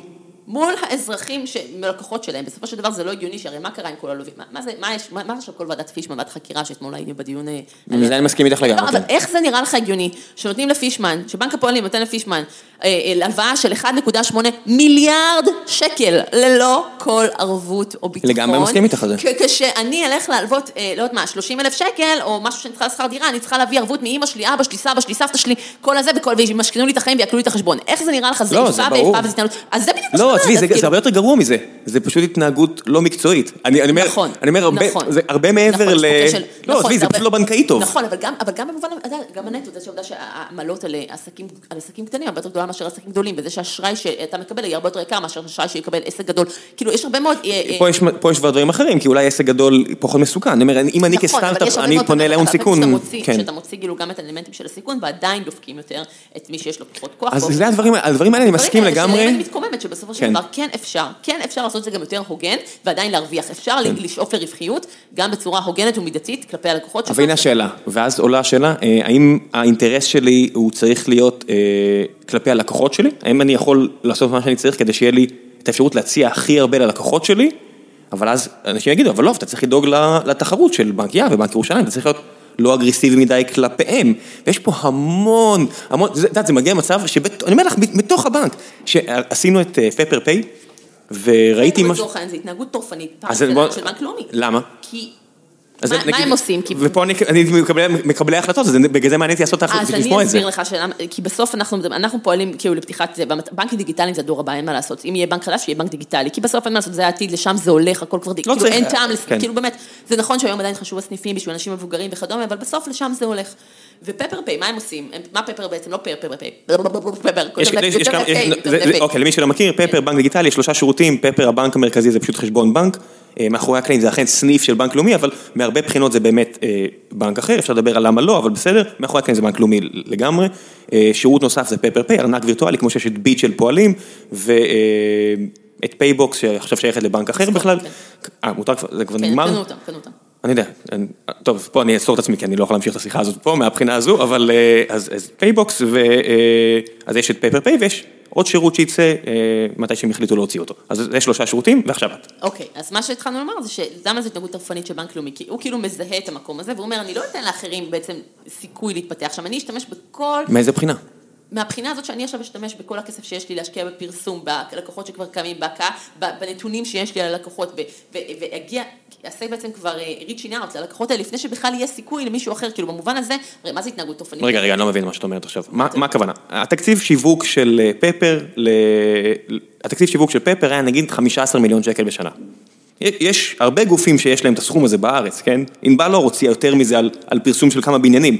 אני אומר, מעניינתי מה זה אומר, ההתנהגות הדורסנית, כי, כי אני רוצה לחדד פה, כי זה מקרה היחידי שבאמת אני הייתי מעורב בו, אז אני רוצה קצת להבין מה זה אומר. מה... זה אומר שבסוף, הרי מה זה התנהגות תופנית בכלכלה, זה להשתמש בכוח שלך כדי אה, בעצם למנוע כניסה, באופן אקטיבי, כדי למנוע, למנוע כניסה, לצורך העניין, למנוע כניסה תחרות מגופים קטנים יותר. איך זה מנע תחרות? עכשיו, כשאתה מונע, צורך העניין, כמו עכשיו סיפור עם פפר פיי, אני אתן לך את זה אולי כדוגמה, אבל זה יותר קל להמחיש את זה. פפר פיי וביט, שהם שתיים אפליקציות להעברת תשלומים של פועלים ובנק לאומי, הם, כולנו נסכים שזה נורא נוח ומקל על החיים ונהדר, אבל עכשיו מה שהם מנסים לעשות זה לעלות שלב ולאפשר את התשלום לא רק בין בעצם people to people, לא רק בין אנשים, אלא גם בין ביזנס לביזנס. עכשיו, למה זה בעיה? לכאורה אתה אומר זה העתיד, אבל בזה שהם... מה זה לכאורה? ברוב המדינות זה סקואר וכל החברות במקום צרים. אנחנו לפני שנה וחצי, בעצם אחרי מאבק מאוד קשה, הצלחנו להעביר את הרפורמה הבנקאות, זה מה שאתם מכירים בעצם הפרדת כרטיסי האשראי מהבנקים, זה היה מאבק אימתני מטורף, רבוי אינטרסים, כל דיון היה שם כ-עשרים ושישה לוביסטים חיצוניים, ועוד עשרים וחמישה אנשים אין-האוס, כאילו כ-חמישים אנשים שעסקו, כאילו, זה באמת טרפת מוחלטת, ואז החליטו בעצם להפריד את כרטיסי האשראי מהבנקים, כמטרה של לפתוח יותר גם את ה... בעצם לפתוח את השוק לבנק... בנקאות התחרות. כי בעצם ללאומי יש את לאומי קארד, ולפועלים יש... למי שלא יודע, הם שתי חברות נפרדות, לעבוד מולם, אני יכול להגיד לך מבפנים, זה הסיוט לא קטן, כי יחסית לחברות שאמורות להיות ביחד, השיתוף פעולה גרוע. כן, אבל בסוף מבחינת... אבל העסקים מאחורי... הכל בסוף משרת אחד השני, וזה כאילו... לא, יש איזשהו... אנשים מבחוץ אומרים, טוב, הם ביחד, הם יכולים לתאם הכל, והכל כאילו זורם חלק. זה מבחינת זה, אבל מבחינת, בוא נגיד ככה, מבחינת האינטרס של הציבור הרחב, זאת החברה. כן. ומה שאמרו להפחיד אותם, ואז המטרה היא, ואז המטרה היא בסוף שכאילו, הייתה איזושהי גם ראייה, שאולי בסוף הם יוכלו להפוך לבנקים ולתחרות, בכל מקרה, המטרה הייתה גם לפתוח את כל שוק אשראי לתחרות, ולהגביר את האפשרויות של אזרחים. בוא נוריד את עמלת הסליקה, בוא נוריד את עמלת הסליקה. אנחנו אגב עבדנו גם בנושא הזה. לא, זה אחלה מטרה. נכון, אז אנחנו אגב גם עמלת צולבת, זה אחד הדברים שאנחנו נלחמנו עליו מאוד קשה. אני כאילו, תוהה כמה להסביר, כאילו, אני לא יודעת. לך, זה מעניין. לא, אתה בטוח, אתה בטוח כאילו שזה... לא, אבל... כאילו, נראה לי שזה, אני ממש מפחד שזה כזה כניסה עליו, נגיד, אני חושבת שאני אגיד לכמה אנשים להקשיב. רולניק אמר, אף אחד לא יאזין לזה, זה שעתיים חפירה, אני רוצה להתמקד ברבע שעה שאני תוכן, ואמרתי לו, עשיתי התערבות עם גיא, שזה יגיע ל-X... מי אמר את זה? מי אמר? רולניק. הפרק האחרון שהוא היה פה, כי הוא נחת להסקף. אבל בוא, מה אתה משווה אותי לרולניק? קטונתי, כאילו, אני ברולניק. את יותר מעניינת, אני אומר לך, אני אגיד את זה גם לא, זה נושא יותר מעניין מהפייסבוק הזה שלו שהוא התמקד בו, והפרק ההוא הגיע ל-עשרים אלף האזנות. כי זה פאקינג גרולניק. לא, לא. אז אתה רואה גרולניק ואתה מקשיב. לא, תאמיני בעצמך, זה נושא מעניין. זה לא היה שתאמיני בעצמך, מי שמאזין על זה, אני בטוח ששמע אותי מדבר על פפר כבר לא מעט פעמים, לא, לא הרבה פעמים, לא יודע שיש לי ברקע יותר מעניינים לעשות, אבל לא שמע אותי נכנס לעובי הקורא פה, וזה מעניין, תעשי. סבבה, סבבה. כן. אז אוקיי, אז למשל העמלה הצולבת, זה עוד דוגמה למשהו שאנחנו פעלנו בהקשר הזה מול בנק ישראל, כי אנחנו מעבר, למה אנחנו גם ארגון מאוד לא רגיל, אנחנו לא פועלים רק מול הכנסת, מול הממשלה, אנחנו עובדים גם מול בעצם כל הרשויות הממשלתיות, בנק ישראל, המונה על הגבלים עסקיים, מול המונה על שוק ההון והביטוח, אנחנו ממש נכנסים לרזולוציות הפיננסיות, הכלכליות, ובשיתוף פעולה עם ארגונים נוספים, כמו צדק פיננסי, שאני לא יודעת אם אתה מכיר, אבל עוסק בזה, ואנחנו בעצם עושים, עובדים גם ממש מולם, כדי כדי להגיע לאינטרס של האזרחים, ובהקשר הזה, למשל, העמלה הצולבת, העמלה הצולבת הממוצעת באיחוד האירופי היא אפס נקודה שלוש, בישראל היא אפס נקודה שבע, מה זה אומר? שכל פעם שאתם מגהצים את הכרטיס האשראי שלכם, אפס נקודה שבע מהעמלה, כאילו, מעמלת הסליקה, היא בעצם יורדת על העמלה הצולבת. עכשיו, הבנק ישראל... רק תסבירי למי שלא מכיר מה זה העמלה הצולבת? אני מספר שכם להסביר את זה בצורה כאילו... זה כאילו עמלה שכשאתה... כשהמעביר כרטיס אשראי בעצם בין ה... הכסף שעובר בין העסק, בין העסק לחברת הכסף האשראי. כשאתם משלמים מאה שקל בחנות, חלק מזה, ואתם משלמים באשראי, חלק מהכסף הולך לחברת האשראי, וחלק עובר גם לבנק שהנפיק את הכרטיס. יש איזשהו הסכם בין הבנק לחברת האשראי, לעסק, זה שוק שוק מהמובן של מרקט. שהוא מפוקח והוא מוגדר, למשל, העמלה בארץ מוגדרת על אפס נקודה שבע. זה אומר ש-אפס נקודה שבע מכל עסקה, זה אומר שכאילו על כל מאה שקל שאתם משלמים, אפס נקודה שבע שח, שזה כאילו נשמע לכם לא הרבה, אבל תחשבו על המצטבר בשנה, זה משהו כמו, לדעתי, זה המודל העסקי. שתבינו, המודל העסקי של בנק כמו פפר, זה שתעשו כמה שתר עסקאות עם הכרטיס שלו, כי הוא מקבל כסף מכל עסקה כזו, וזה צריך להיות המודל שיצדיק את ההשקעה שלו. נכון. אז מה שקרה זה שהיה, לצורך העניין, לפני שנה, היה מאבק מאוד גדול. בנק ישראל הודיע שהוא התלבט, אם להוריד עמלה, לא להוריד עמלה, ואנחנו נורא נאבקנו שהעמלה תרד. אמרנו, לפחות אם צר, לא ל-אפס נקודה שלוש כמו ב, כמו באיחוד האירופי, אז לפחות ל-אפס נקודה חמש. לא משנה, make long story short. בסוף בנק ישראל קיבל איזשהו, כאילו קיבל החלטה להוריד אפס נקודה חמש, אבל בצורה הדרגתית, ותוך שש שנים, שכאילו בחיית רבק, וגם על זה נלחמנו, ובסוף בגללנו הוא קיצר את זה משש שנים לחמש שנים, שזה כאילו נשמע נורא זניח, אבל זה כאילו חיסכון של שלוש מאות מיליון שקל. עכשיו, לכאורה אתה אומר... ויותר כסף לבעלי עסקים. נכון, אבל כאילו אתה אומר, וואלה, זה מה שצריך, מצד אחד זה כן, מצד שני, וואלה, בלעד, כאילו, שלוש מאות מיליון שקל, הנה אני יכולה להראות לכם, הנה קבלה, שלוש מאות מיליון שקל שאני חסכתי לציבור, ככה, באחד, כדוגמה אחת, אוקיי? סתם כאילו, כמשהו שהוא משמעותי.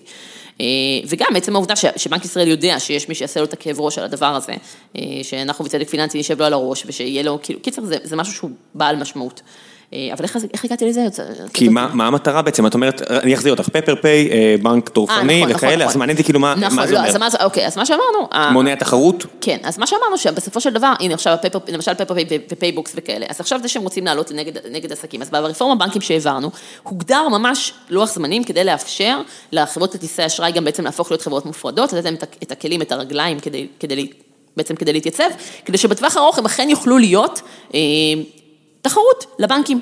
עכשיו, פה יש לך קלאסי, טווח ארוך, טווח קצר. בטווח הקצר, ברור שעכשיו זה שפועלים ולאומי רוצים לקבל אפשרות לשלם בין ביזנסיס, זאת אומרת, מה, למה לא זו הקדמה.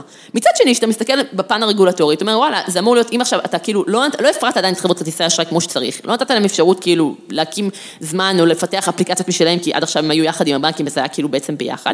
אתה נותן לפי, נותן לשתי האפליקציות לשלוש, להשתלט על השוק, אוקיי, לעבוד... כמה אפליקציות זה יספיק? אם נגיד עכשיו יגיע עוד שני ארגונים זרים? אבל כן, מצד אחד אתה לא יכול שבנק ישראל לא מאשר לאפל פיי או לגוגל טרנספר להיכנס לארץ, מאשר רק להם בעצם עכשיו להשתלט על השוק שאתה כבר מתרגל לאפליקציה הסטורית, ואז, ואז עכשיו זה כאילו חינם, אבל וואלה, עוד שנה או שנתיים, זה, אתה כבר תתחיל לשלם על זה כסף, ואז לא יהיה מי שייתן לו תחרות זה לשלם כסף, ואז גם אם הוא יקבע לך שניים או שלושה שקלים או איזשהו עמלת נשך על, הסיפ... על, על כל העברה, לא תהיה לך ברירה ולא יהיה לך שוק אחר, כי יהיה לך שום גוף, גוף אחר ש...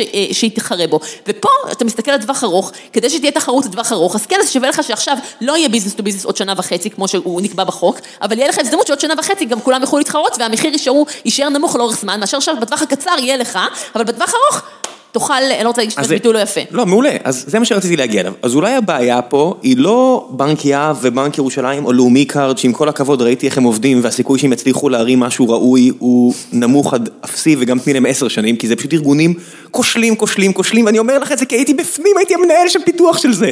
ואני דיברתי עם החבר'ה האלה, והסיכוי שהם יעשו את זה... תביב אותך, כאילו, זה, תגיד לי, דברים שאתה אומר... מה אמרתי פה לא חוקי, אמרתי להם... עצם העובדה שלא פיתרו אותי כל יום שהייתי שם, זה כל הכבוד להם. לא, אבל הנה הנקודה, שתביני למה הם הביאו אנשים כמוני ואת החבר'ה האחרים. הם לא פוחדים מהבנקים האחרים. והנה משהו ששמעתי מהמנהלים של לאומי, הם פוחדים מפייסבוק, מגוגל, ומדהים אותי העובדה, שיגיע לפה גוגל פי, ויגיע לפה אפל פי, ויגיע לפה סקוואר, ועם כל הכבוד... בינתיים הכניסה שלהם נמנעת, כמו באופן אקטיבי על ידי הרגולטור. אבל למה לא מתמקדים בזה, ולא ב... בלאומי קארד, למה להטיל את יהב? אני לא מטילה יהב, אנחנו הכל במקביל, אז סתם פשוט על זה דיברנו על הזווית הזאת. לא, ברור. במקביל פועלים, אנחנו באמת מאשרת. לא, לא, שנייה, את אומרת טורפני על פפר פיי, כי הוא ימנע הקמה של תחרות בארץ. אני שומע את זה גם אירוניק, ואני אומר, תחרות מצד מי? זה ארגונים כקיונים שאין סיכוי שהם יתחרו בזה. אבל א', אלותי, אתה יודע, ויש למשל שני גופים שאני יודעת שנורא מתעניינים מאחורי הקלעים ולהקים בנק דיגיטלי חדש, אוקיי? אחד קטן יותר, אחד גדול יותר. לא אכנס פה לפרטים. יש סיכוי שהם אפילו פנו אלה, כן. יופי, אז מעולה, אז זה דוגמה. וואלה, אבל יש הבדל אם אתה נכנס לשוק שהוא כבר רווי וגמור, שכבר שני הבנקים הענקים חילקו ביניהם את השוק. אבל אין לי סביב את המספרים, אני אומר לכולם, סתכלו את המספרים. תקציב פרסום אדיר, חסימה, ואני אומר, אוקיי, חמישה עשר מיליון שקל, אנחנו פה, את נמצאת בחברה, שלפי פרסומים זרים גייסה יותר מהסכום הזה. ההון סיכון בעולם הוא מטורף. אם יש פה באמת כל כך הרבה כסף. ואם כל מה שצריך זה להשתלט עליו, זה איזה חמישה עשר מיליון שקל, לפי פרסומים זרים, יד יד יד, הלכו לבדוק בספרים, שזה כל מה שצריך כדי להשתלט, ויש את המצב הזה, הפתחו את השוק, יבואו חברות בינלאומיות, הם יעשו את זה. אין שום מצב. אני מאוד בעד שיפתחו את השוק. לא, כי יש איזושהי אמונה שהם השתלטו על השוק וזהו, אי אפשר לקחת אותו. ואם משהו אחד... לא, אבל זה נכון, אבל זה ברור שהכל אפשר, אבל עובדתית, אנשים יצורים שונאי סיכון. במהותם, אם כבר התרגלת למשהו, הסיכוי שתעזוב אותו, יש תמיד את ה-early adapters, יש את זה, אני לא צריכה להסביר לך, זה כאילו, זה ה-bread and butter שלך. נכון, אבל אני פשוט חולק עליך, כי אני אומר, השירות הוא כזה גרוע. ואני אומר לך, שירות הוא כזה גרוע. אבל עובדתית, אנשים לא עוזבים גם, כאילו... כי לא הציעו להם פעם. למה? הנה, תראי, פפר פיי, שזה שינוי פרדיגמה נורא גדול, ובסופו של דבר, זה לא כל הפרסומים האלה ביוטיוב וכל זה, פשוט כי זה טיפה יותר נוח. אנשים עברו לטיפה יותר נוח עם פייבוקס ועם ביט ועם פפר פיי, מה שאתם לא אוהבים להשתמש, אני עשיתי אחד מהם סבבה, אז... כי זה יותר נוח, יבוא לפה סטרייפ עם השירות המדהים שלהם, החברה כבר שווה ארבעים מיליארד דולר, לא סתם, ג'ק דורסי סירק אותה פעם שנייה, כי המוצר יותר טוב. סבבה, אבל א' השאלה אם בכלל הוא יבוא, כי אנחנו בסוף פריפריה במזרח תיכון. בטח שכן, אם יש פה, כי לאומי שווה עשרים מיליארד שקל ופועלים שווה עשרים מיליארד שקל, אז יש פה מיליארדי דולרים להרוויח, אבל הנה השאלה, אם נכניס תחרות זרה, והארגונים האלה הם בינוניים כל כך, הם פשוט ידרסו אותם. אה, אמנם? אני לא יודעת, יש גם נאמנות למותג. נאמנות לבאפיס. אתה נכנס פה לרזולוציות שבעיניי, כאילו אתה קצת רותם את המרכבה, את הסוס לפני המרכבה. לא, כי זה החלטה. רותם את הסוסים לפני המרכבה, כן. כי פשוט עכשיו, אנחנו כן, אנחנו, בסופו של יום, המטרה שלנו היא שתהיה פה תחרות, שיהיה פשוט תחרותי. למה? כי חשוב לנו בסוף גם המחיר וגם השירות שמקבל בסוף האזרח הקטן. אותנו מעניין בסוף האינטרס של כלל האזרחים של סימונה מדימונה ושל רחלי מנתניה, או פתח תקווה, ושהם לא מקושרים, והם לא להם אבא עם חשבון באותו סניף. וזה מאוד עוזר הדברים האלה. בדיוק, ואיזה יחס הם יקבלו, ואיזה שירות, ואיזה תחרות. ובמציאות, במבחן התוצאה היום, אין תחרותיות. הם מקבלים יחס פחות טוב, הם מקבלים שירות פחות טוב, והם מקבלים עמלות הרבה יותר גבוהות, ודופקים אותם פעם אחרי פעם. בפפר לא, בפפר אין שוק, כולם משלמים את אותו עמלה, בניגוד ללאומי, שבה... תשמע, אם אתה, שוב, אני לא באתי לאיזה מסע צלב לרצה לך, נגד פפר, חלילה, אני פשוט... אני כבר לא שם, כן, אין לי מניות ולאומי. אתה לא שם, אבל יש לך עדיין נאמנות למותג. לא, זה לא נאמנות למותג, כי בניגוד, אני אגיד לך, אחד הסיבות ש... ואשתי כאילו השתגעה עליי, כי היא עבדה בלאומי לפניי, ואז ששקלתי לקחת את ההצעה, היא אמרה, מה, אתה שלוש שנים עבדתי שם, אתה רק עשית לי את המוות הזה שאני עובדת שם, מה נסגר איתך? וזה לא שהם שברו את השוק ושילמו לי כל כך הרבה יותר, הם שילמו לי משכורת מאוד יפה, הכל סבבה, אני באמת רציתי לראות איך זה נראה מבפנים, כי דיברתי המון עם רולניק, ודיברתי, קראתי דה מרקר, והוא צייר לי איזושהי תמונה בראש, של לאומי חבורה של תככנים מרושעים, החבר'ה למעלה, והיה לי את ה... לא יודע אם זכות, אבל היה לי שנתיים ש... כן, של כל החבר'ה האלה, זה לא ככה. אבל מה זה לא ככה? אני חשוב להגיד, אני לא דיברתי, א', אני ממש לא, כל התכנים מרושים, זה ממש לא עניין. לא, הוא מדבר ככה, זה לא... לא, זה לא דעתי. לא, לא, ברור, ברור, אני לא אומר, אני לא מאשים אותך, אני אומר, כן, יש תפיסה כזאת בציבור, זה פשוט, בוא נגיד את האמת, זה ארגונים בינוניים. בסדר. זה פשוט ארגונים בינוניים, ואני אומר... בינוניים, אבל ממשיכים לדפוק אותך, אז כאילו... אבל אני אומר, לא. מעולה, אבל המצוינות לא תגיע אם נכריח אותם, אם נוריד את התחרות ללאומי קארד. אני אומר, בוא נעלה את התחרות לפייסבוק. כן, אבל אתה אומר תחרות... וזה שאלה אחרת, כן. נכון, אבל כאילו, אני אומר תחרות, אתה לא יכול לתת לאנשים מגרש, כאילו, להכניס אותם עם יד קשורה ולרגל ולהגיד את ה... אני לא חושב שהם יד קשורה, אני חושב שיש להם כל כך הרבה כסף, ואם הם פשוט לאומי קארד, עם הכמות כסף שיש להם עכשיו, רק להחליף את ההנהלה שם, ולהביא שם אנשים טובים, אין שום סיבה שהם לא יצליחו. התירוצים שהם נותנים, של לאומי לא נותנים לנו, פועלים לא נותנים לנו, כי אתם לא טובים. כי אתם לא טובים ואף אחד לא אומר את זה. נדע שכל כך הרבה אנשים ואף אחד לא מצביע על העובדה. יודעת, הבנקים אומרים, אנחנו חייבים לקחת את המלות, כי אין לנו דרך אחרת להרוויח. כי אתם לא מספיק טובים, אתם לא מספיק תחרותיים. נגיד לך, זה מה שמשגע אותי, כי מציירים אותם בתור חבר'ה עם סכין בין השיניים שרק קוטפים אחרי כל שקל. תביני, הנה, סיפור אמיתי, ואני הולך להוציא פה את המעסיק שלי הקודם בצורה לא טובה. שסטרים אלמנטס קמה, החברה שאנחנו עכשיו מתארחים, שאני עכשיו חלק מהנהלה שלה, היא גייסה יותר מעשרה מיליון שקל. יש צ'קים יותר מעשרה מיליון שקל שצריך להפקיד בבנק. ודורון, שהשותף שלי אומר, תקשיב, לפני כן היינו בפועלים, בוא, בוא, בוא הפעם נעשה את זה בלאומי. ועדיין הייתי עובד בלאומי, כן, הוא אמר לי, בוא תעזור לי, נגיד, רוצה לזריס את העניינים. לקח לי שבוע. שבוע. והגעתי למצב שאני שולח שאני מישהי מאוד בחירה, וואטסאפ, אמרתי, הוואטסאפ הבא ילך לרקפת. את יכולה לבקשה לזרז את העניינים האלה? יש כסף על... הם כל כך זחלו, והם לא... את אומרת, אם הם רק המעניין אותם כסף, זה היה עובד, אבל זה לא. זה פשוט ארגונים שמה שהבעיה היא בינוניות, היא לא... אבל מה זה הבינוניות? תמיד שגם עובדים, תוך אני רוצה כמה עובדים, קרא לזה מיותרים, שבסוף, כדי לממן את המשכורות, הם לוקחים לך עמלות יותר גבוהות, אבל בסוף זה לא משנה, סיבה ותוצאה, בשורה התחתונה היא, שבסוף, אתה יודע, יש לך, אני לא כעס של כל עובדי דור א' ועובדי דור ב' וכל הדברים שבטח... זה נושא סופר ראוי, בטח. לא, אבל אני לא נכנסת לשם, כי זה גם לא מה שאני, אני לא מתעסקת עם זה, אני מתעסקת, אנחנו בסוף מתעסקים עם זה שאנחנו רוצים שתהיה רפורמה בשוק הבנקאות, כדי שתהיה יותר תחרות, כדי שתהיה בסוף, שיש שירות יותר טוב לאזרח קטן, ופחות עמלות לאזרח קטן.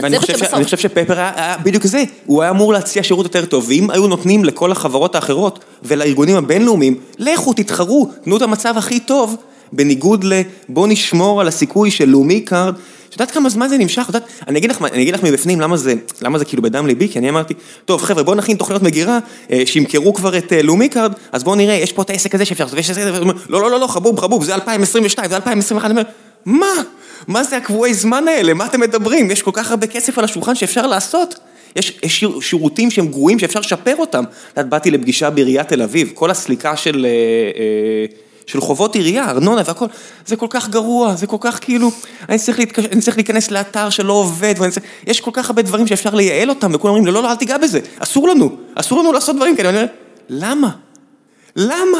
למה אסור לנו? תראה, בסוף אנחנו מגיעים פה גם למקומות יותר עמוקים של בעצם, כאילו אתה קצת רומז על זה שרגולציה בסופו של דבר... אני לא רומז, אני אומר את זה שיש מקומות שרגולציה פשוט דופקת את הצרכן, כי אומרת לכולם, תהיו בינוניים. כן, אבל אני נגיד, אני ממש נגד התפיסה הזאת שאומרת, יש איזה בעיניי כל הסיפור של להגיד של עודף, הסיפור הזה של עודף רגולציה... אי אפשר להסכים שבחלק מקומות כן ובחלק מקומות לא? אני חושבת שכל הסיסמה הזו של עודף רגולציה הומצאה באחד, הייתי אומרת מרתפי חברות הלובי הטובות ביותר, אבל זה בעצם מגדלי חברות הלובי הטובות.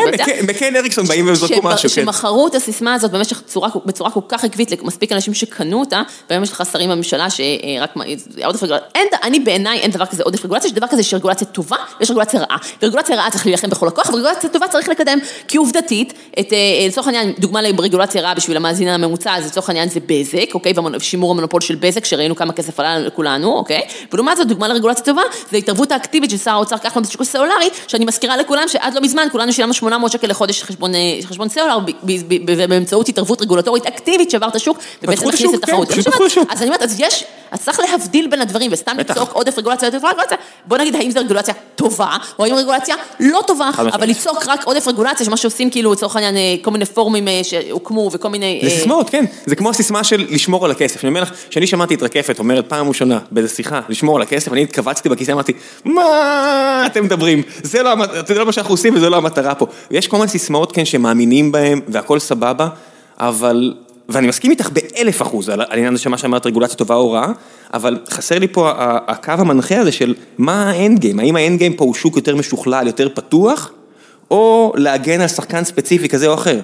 המטרה היא כמו, ברור שלא מעניין אותי להגן על שחקן כזה או אחר, מהסיבה שהם פשוט שחקנים לא מעניינים אותי, אני מעניין אותי מהצרכנים ומעניין אותי האזרחים, אבל השאלה היא מה, מה הדרך הטובה ביותר כדי להגיע לתוצאה הזאת, זה כבר שאלה ויש עליה ויכוח, עכשיו אתה יודע, זה לא שאני... כן, יש פה פשוט יש פה כלב, כן המצב הזה שבו, זה לא שרק דעות, זה לא שלינור דויטש קם בבוקר והחליטה בוודאי שיש הרבה כלכלנים שאומרים את זה, התייעצתי עם טובי המומחים והכלכלנים הכתובים ביותר שהגיעו לאי אלו מסקנות, האם התוצאה שהגענו אליה מבחינת העברת הרפורמה בנקים היא האידיאלית או הטובה ביותר? כנראה שלא, כי מה לעשות, בפוליטיקה עושים פשרות, וכדי שיהיה לך גם החלטות שהן טובות אתה צריך להתפשר על אלף דברים אחרים. עדיף לבעוט בגופה מאשר להניח אותה להירקב, אני אגיד את זה ככה. אני חושבת ש... כאילו, אני כן חושבת שעדיין יש סיכוי, אני חושבת שעצם העובדה שקוראים דברים שהם מופלאים, עצם העובדה שהחברות מופרדות, עצם העובדה שעכשיו משרד האוצר הקים לשכת, מקים עכשיו, יוצאים מכרז להקמת לשכת איי טי, שתקים, שבעצם זה...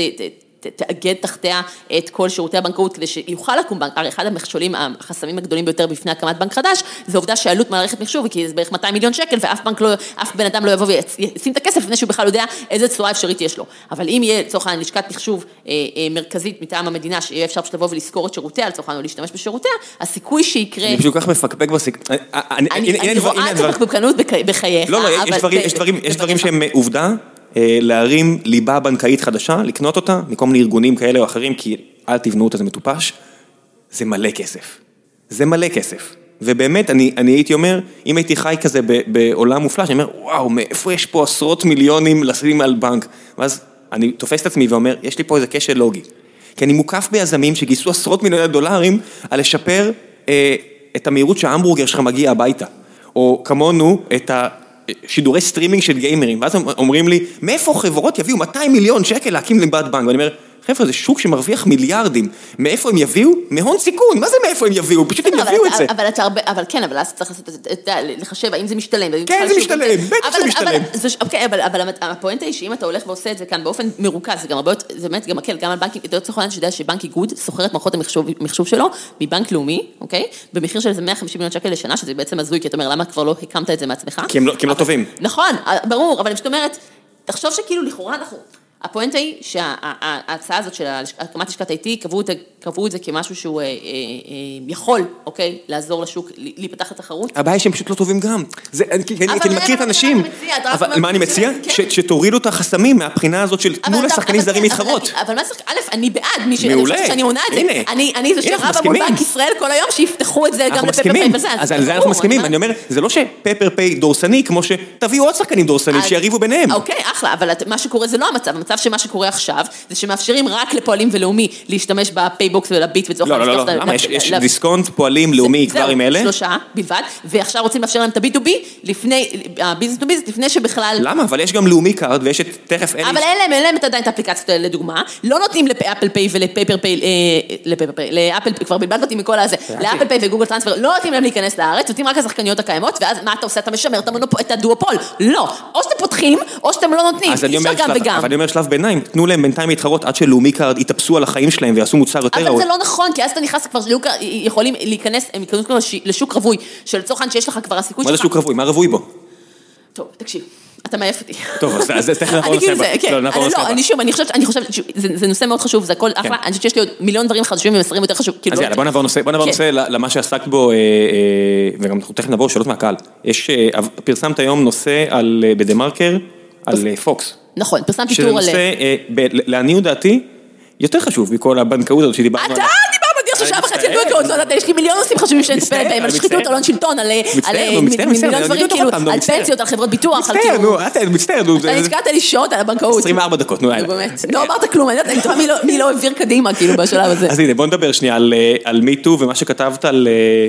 לפחות בעל איש עסקים אחד שגילה שהממזרות שינו את החוקים. א', אני, חשוב להבהיר שמלבד היותי לוביסטית בלובי תשעים ותשע, אני בקובעי כלינור דויטש, אני פמיניסטית פעילה מאוד. כן, אפילו פמיניסטית מדופלמת, כי יש לי תואר שלי במגדר. לא תגיד שכאילו אני סתם זה, זה ממש כאילו אקדמית. אני פמיניסטית אקדמית. זה הארדקור. הארדקור, כן. ו... ומה שספציפית בטור שקראת היום, יש לי טור, כאילו, בעיקרון יש לי טור קבוע במרקר, אני רואה לכתוב כל שבוע, בפועל זה קורה פעם בחודש, חודש וחצי, כי פשוט אין לי זמן, אבל בטור שספציפית ראית היום, זה טור ששילב בין שתי האהבות הגדולות שלי, שזה הטרדה מינית, כאילו, נושא של נושא פמיניסטי לנושא שהוא כלכלי, שזה באמת למה כל הפרשה שהייתה בפוקס, לא תמיד מכם שעקב, שבעצם תויכה, תויכו דיווחים על הטרדות מיניות שחשף הכתב רביב דרוקר, שיש כחמש מתלוננות נגד המנכ"ל, נגד הראל ויזל, והם מנעו, ראו שהיה תגובה מאוד חזקה ברשתות החברתיות כנגד, כנגד ההטרדות, וכתוצאה מכך המניה ירדה בשיעור חד, וההנהלה נבלה, והוציאו הודעה שהם יכולים למנות בודקת חיצונית, ולקחו את השופטת אגסי, שהיא שופטת בוגר בדימוס של בית, בית דין לעבודה, שבמקרה או לא, בדקה כבר שתי חברות ציבוריות קודמות, שזה גם בזן וגם חיל, ובשתיהן זיקתה כמעט לחלוטין את הנאשם בהטרדה מינית מאשמה. והיא עשתה בדיקה והגישה דוח, שאנחנו לא ראינו את הדוח כי הוא לא נחשף לציבור, יצא רק דיווח לבורסה שאומר, בעצם בדקו את המקרה ונמצא שלא, אין אשמה ובעצם נסגר העניין. ואז הסתבר שהמתלוננות אמרו שבכלל לא דיברו איתם, שהשופטת לא דיברה איתם, לא בדקה איתם. עכשיו, איך את יכולה להוציא דוח שקובע שאין אשמה אם לא דיברת עם המתלוננות? זה הבייסיק של הבייסיק. עכשיו, יש פה כמה אלמנטים מאוד מטרידים של באמת תפיסת המיטו וכל המקום הזה של המקום שיש לאחריות של ממשל תאגידי גם כלפי העובדות שלהם. ויש פה גם את המישור הכלכלי נטו, של הסעת סועה לבעלי מניות, כי בפועל, פוקס היא חברה ציבורית, זאת אומרת שכ-חמישים אחוז מהמניות שלה מוחזקות על ידי כספי פנסיות שלנו, על ידי קרנות, קרנות הגמל ומשקיעים ישירים. עכשיו, כשאתה בודק, הולך לבדוק בעצם מה, מה אושר באספת בעלי מניות השבוע שעבר, שבהם אושרה בעצם המשך כהונתו של הראל ויזל, אתה בודק ואתה רואה שוואלה, חתן שלו, החתן של הבעל השליטה השני, פוקס, קיבל מענק תגמול מיוחד של מאתיים אלף שקל, ואתה רואה שהבן של ויזל, שהוא סטודנט, מועסק במשכורת של שלושים אלף שקל, והוא שרק כהונתו, בעצם עסקתו לשלוש שנים נוספות, ואז אתה רואה, ורגע, אבל איך המוסדיים, שבעצם אמורים לייצג אותנו ואת האינטרס שלנו, הצביעו, כולם הצביעו בעד, וכולם תמכו. ואז אתה אומר, האם אין פה טעם לפגם, שכספי הפנסיה שלנו מממנים גם טיוח של הטרדות מיניות, וגם המשך של ניהול של למשל תאגידי לקוי, כי מן הסתם אפשר לראות פה דירקטוריון שלא מתנהל באופן, דירקטוריון רדום, שנשלט באופן מוחלט על ידי בעלי השליטה, שלא עושה את תפקידו. באופן כללי, תרבות תאגידית לקויה, זה מה שאנחנו רואים בהרבה חברות בארץ. נכון. או גם בעולם, אבל בטח בארץ. נכון, נכון, כי יש פה ממש את הפרדוקס הקלאסי של בעל השליטה, אני לא נכנס לכל המקומות האלה, אבל השורה התחתונה היא שאם יש מקום, ואני בהחלט חושבת שיש מקום, להגיד שוואלה, למוסדים יש שם המון כוח, מנהלים שוק של אחד נקודה שש טריליון ש"ח, כאשר הכסף הזה גדל ב-מאה מיליארד ש"ח כל שנה, החל מזה שעבר חוק פנסיה חובה ב-אלפיים ושמונה, ומוסיף לנו מאה מיליארד ש"ח כל שנה לכסף שהם מנהלים לנו.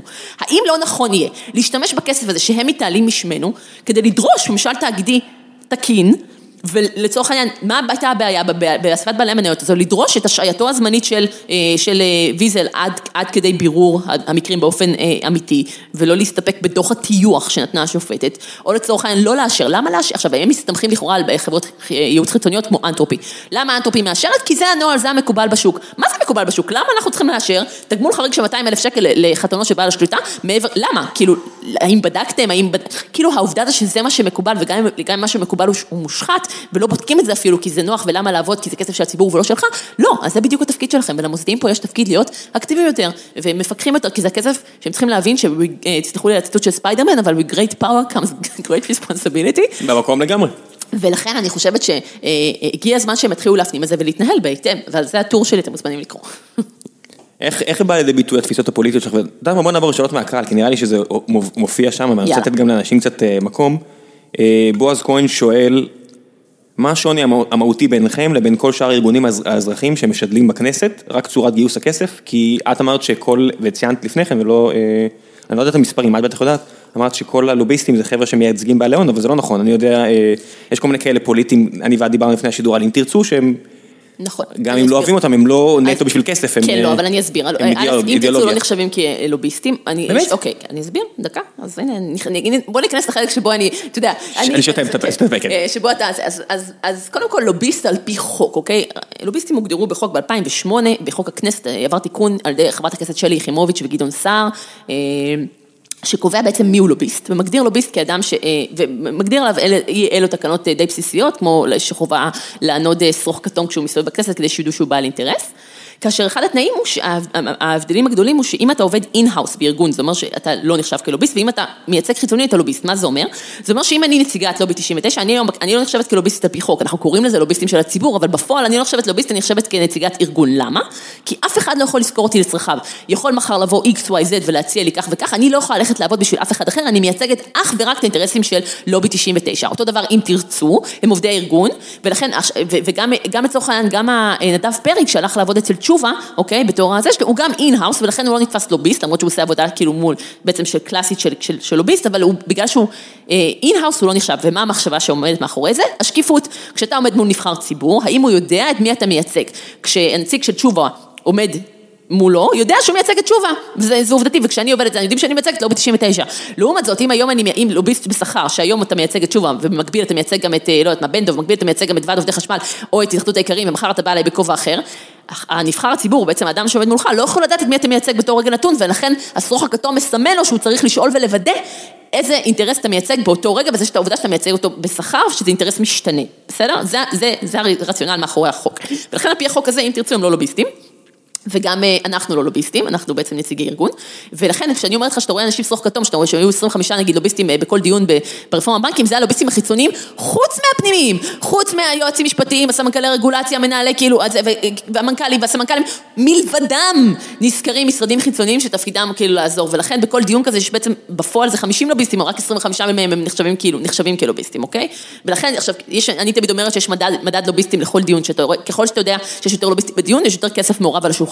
הנה רק השבוע היה דיון על חוק הטבק, לא תמצא לכם לעקוב, שיהודה גליק ואיתן קבל מנסים לקדם הקבלות על חוק הסיגריות בעצם, חברות סיגריות, והיו בדיון חמישה ח"כים ו-שישה עשר לוביסטים. עכשיו, סרוח כתום, לא כולל נציגי החברות ואין-האוסים וליועצים. לא, נטו, לוביסטים רק שש עשרה, ואתה חושב שאם זה, זה כמעט עשרים וחמש. למה? כי זה הרבה מאוד כסף, כי זה פיליפ מוריס וזה דובק וזה, וזה כאילו באים להשפיע בכל המרץ. זה התמכרות שיש מאות אלפים לכל הפחות שחלים אליו, ועכשיו כל העניין הזה עם אייקוס, זה נקרא? כן, וג'ול ואייקוס וכל הסיגריה האלקטרונית שכיום לא נכללים, וחלק מה שהחוק מנסה לעשות זה להכיל אותם בהגדרה של סיגריות, כדי שיכול עליהם גם אי אלו מגבלות. בקיצור, אז מה שאני אומרת זה שיש ממש קשר ישיר בין הכמות אינטרסים לזה, ועכשיו מה שאל אותו בועז, הוא בעצם שאל במה אנחנו שונים. אז א', אנחנו מייצגים, אנחנו כאילו לכאורה בחוק לא מוגדרים כלוביסטים, אבל יותר מזה, אנחנו קוראים לעצמנו לוביסטים של הציבור, אבל העבודה שלנו היא הרבה יותר מהותית מזה. לצורך העניין, אנחנו אנחנו גם אנשי התוכן, אנחנו לא, הלוביסט הרבה פעמים זה שמקשר, אוקיי? הוא זה שנגיד, התפקיד שלו הוא לפתוח את הדלת, הוא להגיע לטלפון, הוא להגיע לחבר בין מנכ"ל הבנק, לבין היועץ המשפטי של הבנק, לבין הזה, לבין המנכ"ל של החברה, לבין הזה, לבין בעל ההון, לבין החבר כנסת הזה אצלנו, ואז מגיע בעצם אותו איש מקצוע ומסביר את הדברים, או, או מלמד אותם, הוא זה שמדבר בוועדה. אצלנו אין הפרדה. אנחנו גם אלה, אנחנו גם אנשי התוכן, אנחנו גם בעצם כל נושא שאנחנו לוקחים, אנחנו כולנו עורכות דין וכלכלניות, והכל נושא שאנחנו לוקחים. אתם באמת הרוב נשים או שזה דיבור מראה? לא, אנחנו יצא שאנחנו פשוט ארבע לוביסטיות. good for you, לפחות. כן, אנחנו יצא, כאילו אומרים לי שזה איך זה כאילו, יש אפילו טענות גם נגד, שאנחנו כאילו מפלות גברים, התשובה היא ממש לא. אני מביא רק מפתחים שיער, מותר לי? לא, לא, זה פשוט, האמת שאמרתי, זה עצוב להגיד למה, כי זה גם נורא מגדרי, זה בגלל השכר, כי במה לעשות מגזר שלישי, שבסוף תראה איזה נשים מצוינות אתה יכול להביא במשכורת של, לא יודעת מה, עשרת אלפים או אחת עשרה אלף שקל, ואיזה גברים אתה יכול להביא בשביל אותו שכר, ובדרך כלל אתה יכול להביא נשים ממש מצוינות וגברים יותר בינוניים, ולכן השכר הוא מאוד משמעותי בהקשר הזה לצערי. אני מאוד מקווה שכאילו שכן הגיוס הבא שלי יהיה אולי גבר, אבל זה תלוי שוב במי היה. זה גם תלוי בכם מאזינים, אם תצטרפו, ואני יודע שאני אעשה את זה בסוף הפרק הזה. עוד לא הצטרפת? כל זה ואתה עוד לא חבר בלובי? אני תפסתי שלא. לא. זה מזעזע. דורון חבר, ואני, אני, מסוג הדברים שתמיד אמרתי לעצמי שאני אעשה. זה תמיד ככה. שאנשים אומרים, אני אומר לך, אני אומר לך את האמת, אני לגמרי, זאת, אני, אני, זה לוקח שתי דקות, שתי דקות, אתה בוחר כל סכום לבחירתך. אני משקיע בוויקיפדיה, אני משקיע בהרבה דברים, אתם לגמרי מסוג הדברים, אני משקיע בשעון שפור, לא, אני אומר, אני משקיע בשעון שפור, אני משקיע בהרבה מאוד מטרות שקרובות לליבי, ובכן תמיד אמרתי, טוב, אני אעשה את זה, ולא קפץ לי מולה אין הזדמנות, אני אומר את זה על עצמי, כן, בשיא הכנות, לא אשקר לך פה. אז א', ממש בסדר, זה קורה המון, אני רק רוצה להסביר למה זה, כאילו א', חשוב להגיד שיש לנו באמת אנשים בכל סכום, אגר שהוא יהיה קבוע, מה זה אומר? אנחנו בגלל שאנחנו מסתמכים מאה אחוז למימון המונים, ולא לוקחים כסף מאף אחד, גם לא מקרן, כי אנחנו כולם רוצים להשפיע על אג'נדה, ואנחנו רוצים להישאר נטו של הציבור, ולכן חשוב לנו שמי שיממן אותנו יהיה הציבור, זה נותן לנו המון כוח גם מול מקבלי ההחלטות, וגם באותו מקום הזה שכאילו, שבאמת אנחנו נטו של החברים שמצטרפים אלינו, יש לנו חיילים וסטודנטים בחמישה ועשרה שקלים לחודש, יש לנו טייקונים במרכאות כפולות מאתיים וחמישים שקל לחודש, ההשתתפות הממוצעת היא כ-חמישים שקלים לחודש. זה מרחיס אותי? מה? שאת עושה טייקונים במרכאות כאלה, וזה לא, יש אנשים בארץ שבאמת יכולים להביא הרבה יותר מזה, והם באמת טייקונים. אבל אז אנחנו כנראה עובדים נגדם, אז למה שיצטרפו? הנה, את רואה, דיברנו פה עשרים משהו דקות על משהו שאני ואת חלוקים אליו, ואני כן אלך וישים כמה שאני מרגיש נכון לשים, כי אז מה? אז מה אם אני חלוק? אני עדיין רוצה אנשים שהלב שלהם במקום הנכון, והם עובדים בכל הכוח בשבילך עשרים וארבע שבע, כדי שזה... כן, גם אם זה לא בדיוק בשבילי, ועושה פה עם מרחאות שאני לא מסכים איתך על הנושא הזה, אז מה? אז מה אם אנחנו לא מסכימים? אני עדיין צריך אנשים כמוך, את בטוח יותר טובה עם מה שאת עושה יותר עבורי, מאשר אנשים של הארגון. של מה? של הארגון. זה ארגון. אה, של הארגון. כל ארגון. כן, כן. כי המטרה של הארגון הוא להרוויח רק... בסופו של דבר, להרוויח עבור עצמו, עליהם כמישהו ישנה את זה. נכון, ואני מסכימה איתך, ואני חושבת שגם בהקשר של מה שבועז שאל, אז באמת אנחנו, במה שאנחנו שונים מארגונים אחרים, אז גם במובן של המעורבות האקטיבית של החברים, שבעצם משפיעים באופן ישיר על הנושאים שאנחנו נעסוק בהם, בית בצורת העבודה שלנו, שלשמחתי אנחנו משנים משמעותית את השוק, ושהתנהלות של החברה האזרחית, בזה שבאמת היום אנשים הפנימו את השיטה שלנו ולומדים איתנו, וכמו שהטבעונים לקחו לוביסט, ולהט"בים לקחו לוביסט, בעצם לקחו במשרה מלאה, שבעצם הבינו שזה הדרך הטובה ביותר אה, אה, לעבוד בה, אה, וזה משהו ש... זה שינוי מאוד משמעותי שאנחנו מכניסים בחברה האזרחית, של איך עובדים נכון מול הכנסת, מול הממשלה, מול שתי ממשלתיות, איך, איך מקדמים נושאים בצורה אפקטיבית, ולא רק כלפי חוץ, ומבחינתי זה חלק מה, מהמישן שלנו, כאילו, ש... שהחברה האזרחית גם תשתפר, כי זה בדיוק כל הצלחה של החברה האזרחית, היא גם בסוף הצלחתנו, אה, ואני חושבת שאז באמת, אז בעצם העובדה שאנחנו גם נשות התוכן, ואנחנו גם אלה ש, אתה יודע, אנחנו מאלה שעושות את כל שלבי הדרך, החל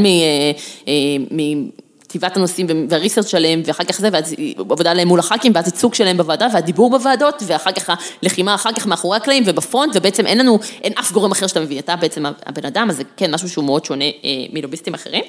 שאלות, ו... שאלות נוספות מהקהל, כן, אז יאללה. יש פה מלא הערות של אנשים שעפים עלייך, מלא? מלא? בטוב זה... או ברע, לא הבנתי. עפים עליך בטוב. אה, אוקיי. מעריכים אותך. אה, מעולה. יש פה מישהו ששאל, אה, מי משלם את המסחר שלך, והיה כזה כמו I'm Spartacus, והיה שם שורה, טור של אנשים שאמר, אני, אני, אני, אני. איזה כיף. כן. מה, תתייג אותי לפוסט הזה, איך אני לא ראיתי אותו? מה זה, תתייג אותי. אני אשים, אני אשים אותך לפוסט הזה. פרץ יפין. אוקיי. שם מעניין. מה הפרטי? פרץ או יפין? יפין זה שם פרטי? יפין. יפין? יפין, לא יפין, השם הרוסי המוכר יותר. פרץ יפין. אז אולי פרץ השם פרטי? כנראה. האם ראוי שלובי שמתיימר לייצג את הציבור יעסוק במאבק בעדתה? התשובה היא שאנחנו לא עוסקים במאבק בעדתה, בגלל הנושא של, בגלל שזה דת ומדינה, כפי שהספקתי, כפי שהסברתי. אבל מה שכן אני רוצה לומר, ופה אני אפתח סוגריים, שכלינור דויטש ובכובעי פרטי, אני כן נלחמת באופן אקטיבי בהדרת נשים, שבעיניי זה, אגב, זה לאו דווקא, כאילו לכאורה, יש כאלה שמקשרים את זה כחלק מהדתה, אבל בעיניי זה משהו שהוא הליך הרבה יותר עמוק ו, וגם נפרד וגם משמעותי יותר, ותמיד שאומרים לי, מה, אבל איך זה, איך זה מסתדר ביחד? והתשובה היא שלפני הלובי, חשוב לי שכאישה ייתנו לי לדבר ולהתבטא ולהסתובב במרחב החופשי כמו שאני רוצה, ולכן זה קודם לכל. אז... יש פה כל מיני אנשים כמו ג'ני, שרואות את הלהט שלך, ג'ני יגולינסטר. אוקיי. שרואות את הלהט ואת המחויבות שלך לציבור, ואומרת חברה בלובי ועוקבת אחרי פעולתה של לינור כבר תקופה, והיא פשוט מעוררת השראה, סימן קריאה. איזה כיף! האם יש שאיפה שבעתיד הרחוק מימון הפעילות תהיה ממיסים? לא, חס וחלילה, לעולם לא, never, never, never. אם יש משהו שבעולם לא יקרה, זה שאנחנו נקבל מימון מגופים ממשלתיים. לא, לא, לא, לא הבנת השאלה. שמה? אני חושב שהיא שואלת מתי את תהיי חברת ציבור. אה, אוקיי, אוקיי. ככה אני הבנתי זה. אתה בטוח? כי תמיד יש בחוגי בית שואלים אותי, למה הממשלה לא תממן אתכם? לא, לא, אני חושב... אתה חושב שאתה כאילו, הבנתי. כאילו מה, אם אני הולכת לפוליטיקה? כן. הבנתי. אז התשובה היא שאני כרגע מרגישה וחושבת שאני תורמת ומצליחה לשנות הרבה יותר משאני אצליח בתפקיד כח"כית. את גם ממש צעירה, את עושה עכשיו פעילות ציבורית, וזה אחלה בסיס. אם תרצי יום אחד לעשות פוליטיקה, את תגידי, ביניכם בין עצמך, את תוכליות כנה, ולהגיד, וואו. אז אתה ממש חמוד שלא שאני ממש צעירה, לא כזאת צעירה. את ממש, אוקיי, ישבו פה בשבועות האחרונים שני מועמדים לרשות עיריית תל אביב, אסף זמיר, אסף הראל, אחד עם יותר ניסיון, אחד עם פחות ניסיון, ואני אומר לעצמי, כמה חשוב זה שאתה מבין את המערכת שאתה רוצה להיכנס אליה, ואת מבינה את המערכת הפוליטית. אני בתוך המערכת, לא רק עכשיו, תקשיב, אני הגעתי לתפקיד, זה לא מקרה, אני בתוך המערכת הפוליטית מ-אלפיים ותשע, שזה כבר עשר שנים, הייתי, הייתי, שסיימתי, לא דיברנו על הרקע שלי, אבל כשסיימתי התמחות במשרד מסחרי גדול, למדתי משפטים באוניברסיטת תל אביב, והלכתי התמחות כמו כל בוגרי אוניברסיטת תל אביב בטופ עשר כזה, וכשסיימתי את ההתמחות... מימים. מה? היום, לא, אז הוא היה בטופ-טן, היום הוא כבר סגור, צלם הפילוסוף, מי ש... הרקת אותם. מה? לא, אני הרקתי, זה לא היה אשמתי, זה לא היה קשור אליי. אז לאו, אתה הרקת אותם. המשבר הרג אותם, לא משנה, בקיצור, אז התמחיתי אז במשרד הזה, וזו הייתה שנה של התמחות, שלא נדבר עליה, אבל אחריה החלטתי שאני לעולם לא אעסוק דקה במקצוע, זה שגם התמחיתי בקורפרייט, וקיצר מאוד לא יתאים לי, בדיעבד, אבל זה כן בנה את הבסיס לזה, ואחרי זה הקשמתי חלום שתמיד היה לי, והלכתי להיות עוזרת פרלמנטרית בכנסת, כאשר זה היה אצל שי חרמש מקדימה, שזו מפלגה זיכרונה לברכה, שי חרמש היה אז קיבוצניק, עדיין קיבוצניק כפר עזה, איש מקסים שלא מתאים, שכאילו הפוליטיקה זה כזה, אתה יודע, הוא היה הכי לא פוליטיקאי שיש. Not for you. כן, והוא בעצם, להגיע אז להיות עוזרת פרלמנטרית, היה כזה ממש הגשמת חלום, כי אתה יודע, אני גדלתי... לא רוצה להגיד פריפריה, אבל זה כאילו, נולדתי בבאר שבע, גדלתי בגן יבנה, משפחה לא מחוברת, מבחינתי להגיע לכנסת, היה כמו שתגיד עכשיו להגיע לבית הלבן, כאילו זה היה כזה משהו נורא רחוק ונורא... אני מקווה שגם הבית הלבן לא נראה לך כזה רחוק עכשיו. לא, לא, בוא תסחף, עם טראמפ בשלטון חמוד, זה לא רק שזה נראה לי רחוק, זה נראה לי בחלל. לא, לא, זה לא שאת צריכה להיבחר, אני רק אומר שאם יום אחד, ואני מקווה תהיי חברת כנסת, אז חלק מהעבודה זה לעשות לובי שם. חמוד. בקיצור, אז מה שאני רוצה לומר זה ש... הגעתי כאילו, קיצור, זה היה מבחינתי הגשמת חלום, והגעתי לזה לגמרי לבד, הייתי מועדון דיבייט של אוניברסיטת תל אביב, וכאילו דרך זה הכרתי את... סקוויר? מה? צעקו סנאי? לא, לא סקוויר, כן, וואי, זה... הייתי, כן, הייתי דיבייטור די, כאילו, heavy דיבייטור, מה שנקרא, מאוד אהבתי את זה, איך נעדה? את מדברת מהר דיו. מה? את מדברת מהר דיו, זה חלק... אבל עם דיקציה מצוינת, שים לב שלמרות שאני מדברת מהר, יש לי דיקציה טובה. זה חלק מהעניין בדיבייט. זה נכון. מקי לון סטורי שורט, לא משנה, דרך זה הגעתי מישהו שעבד בכנסת וזה, והוא גם היה בדיבייט, והוא ככה משך אותי לרעיון, וככה הגעתי לרעיון, וככה הגעתי לכנסת, שזה היה מבחינתי הגשמת חלום, והייתי, התחלתי בעצם כעוזרת פרלמנטרית, הייתי שנתיים וחצי עוזרת פרלמנטרית בכנסת ודוברת. אגב, הייתי, הבאתי פרה לכנסת, אם מדברים במחאה החברתית, אם אתה שואל, לצערי, נגיד, הנה דוגמה קלאסית לאיך התקשורת. לא, לא דימוי.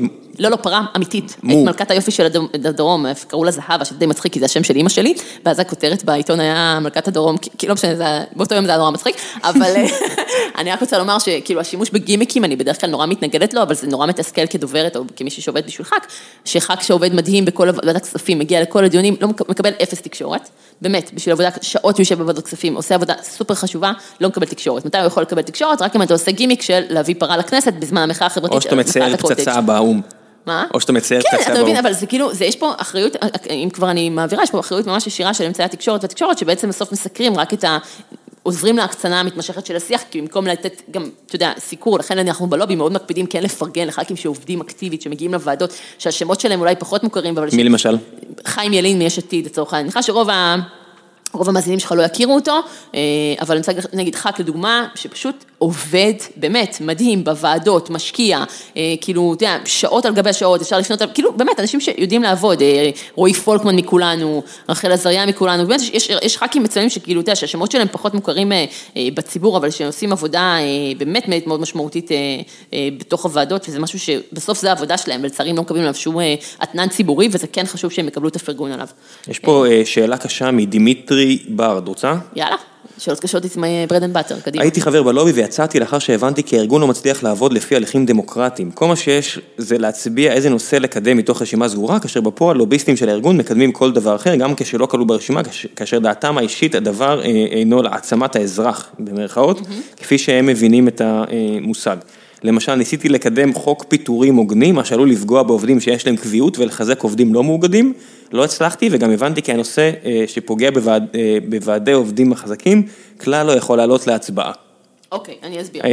אין פה שאלה, זה כזה, יש פה בסוף שאלה, אבל היא לא השאלה. אני כאילו הסברתי את זה, ואני בואי נסביר את הנקודה. אז קודם כל יש פה כמה נקודות. ראשית, הנושא של האדם העובד עלה שלוש פעמים להצבעה, ולא נבחר, אוקיי? אז כאילו לא הייתה לי שום דרך לעסוק בנושא שכאילו אנחנו מעלים לבחירה נושא גג, אוקיי? ומתוכם אנחנו גוזרים את הנושאים הפרטניים. אז כשאלינו את האדם העובד פעם אחרי פעם אחרי פעם, והוא לא נבחר, בסוף של דבר, כאילו, אתה יודע, אין לי שום מנדט לעסוק בנושא כמו שדימיטרי הציע, אני אפילו זוכרת את המייל שלו, וגם עניתי לו בצורתה, אני כאילו, אני בסוף כל ההצעות מגיעות אליי, ואני מכירה אישית את רובם.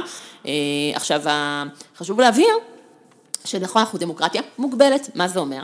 זה נכון שאנחנו נותנים לכל החברים להציע נושאים, ונותנים לכל הנושאים להצביע להם, אבל בסוף, בצינור הזה שבין ההצעה לבין ההצבעה, עובד הסנן המקצועי. ופה נכנס שיקול הדעת שלי, של הלוביסטיות האחרות, של צוות התוכן למעשה של המיזם, שמשקלל את כל הקריטריונים שדיברנו עליהם כבר קודם, שזה פרקטיות והתכנות, והאם ארגונים אחרים מטפלים, והאם זה נושא שהוא נכון ללובי, והאם הוא באמת מקרו ולא מיקרו, ומיליון, באמת, מה זה מיליון? זה תשעה קריטריונים שכולם גם מופיעים באופן גלוי, בגלל ששקיפות אצלנו היא דרך חיים, כל הקריטריונים גם מופיעים באופן גלוי שמנהלים את ההצבעה ורואים אותם, ואם זה לא, הנושאים האלה לא עונים את הקריטריונים, הם פשוט לא עולים להצבעה, אז החבר יכול, צר לי להחזב חלק, ואנחנו יודע, מתוך, בכל הצבעה, בהצבעה האחרונה, קיבלנו לדעתי שלוש מאות הצעות, מתוכם עלו להצבעה כארבעה נושא גג, כי אתה לא יכול, בסוף שהכל משתכלל, עכשיו, חלק מההצבעות עולות, כאילו, נגיד שיוצא שמתוך ה-שלוש מאות לא יודעת מה, אולי שלושים בעצם היו כלולות בצורה כזו או אחרת, ומאתיים... בטח אם מתה שיהיה לך איזה מאה עובדים כדי שתוכלי לגשת להכל. הלוואי, תקשיב, כשיהיה לי מאה עובדים, אני אוכל לטפל בהכל, אבל אין לי, אנחנו ארבע, עכשיו, עם כל הכבוד... אז תפסיקו לעשות השטויות שאני עושה, ובואו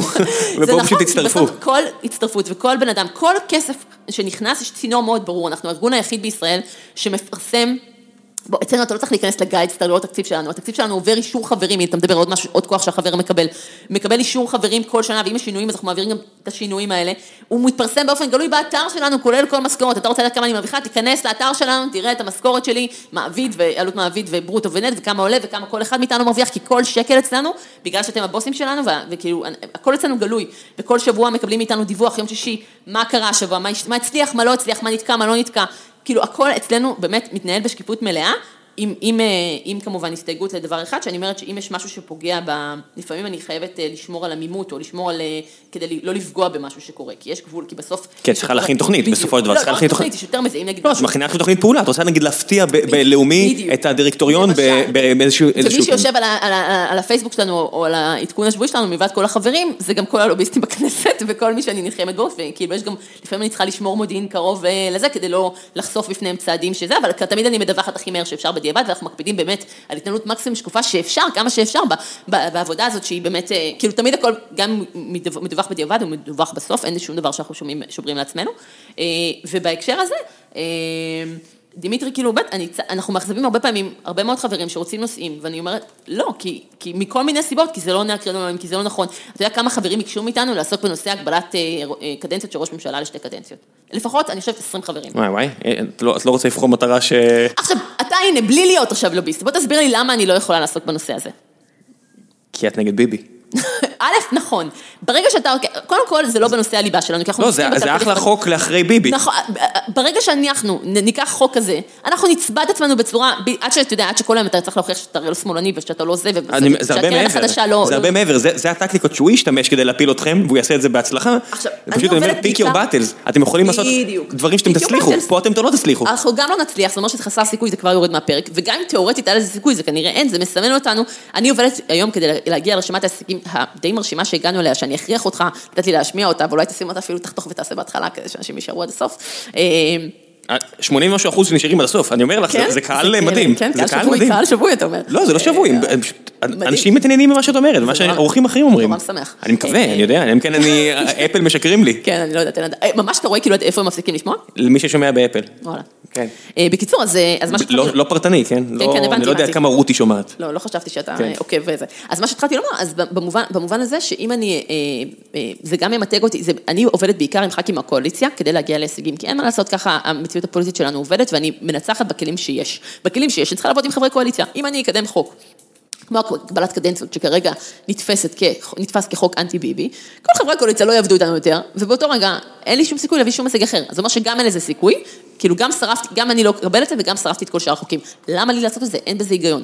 ולכן זה, למרות שהרבה מאוד חברים ביקשו, זה התשובה הייתה, לא, והסברתי להם זה, וכולם הבינו, ומי שלא מבין, וגם אני מכבדת את החלטו של דמיטרי, להפסיק, אנחנו לא הוט, ומאיתנו אפשר להתנתק די בקלות, אתה שולח מייל אחד, ואנחנו כל המקום מנתקים אותך, ואחר כך מרימים לך טלפון, לשאול למה אתה הולך, ואני מכבדת את זכותו של כל בן אדם להחליט, וואלה, אתם לא, לא מתאים לנו יותר. לשמחתי, אחוזי העזיבה שלנו מאוד קטנים, מאוד, וגם מי שעוזב, כאילו, בדרך כלל אנשים מבינים שגם אם מקבלים לא, כמו שאתה אומר, גם אני לא מסכים איתך על מאה אחוז מהדברים, אני מסכים איתך שמונים אחוז שצע עבודה ממש ממש חשובה, ולכן אני אמשיך לשלם לך את הכסף הזה, כדי שתמשיכו להתנהל ולהתרחב, ונוכל להביא עוד אנשים ועוד אנשים. אני חייב להגיד לך שגם אם זה רק חמישים אחוז, זה אחלה, ועכשיו אנשים יגידו, מה, חמישים אחוז, אני אומר ש-חמישים אחוז היא עוזרת, חמישים אחוז היא פוגעת בך, אני אומר, לא, כי גם לאתגר את המחשבה, זה חשוב. אז אני ממש מקווה שאנחנו לא מגיעים ל-חמישים אחוז, כי אנחנו באמת מאוד מקפידים על נושאים שהם...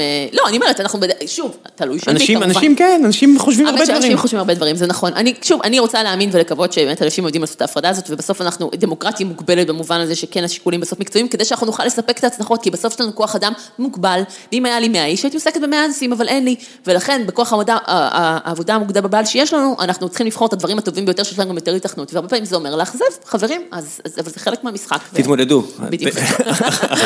זה החיים.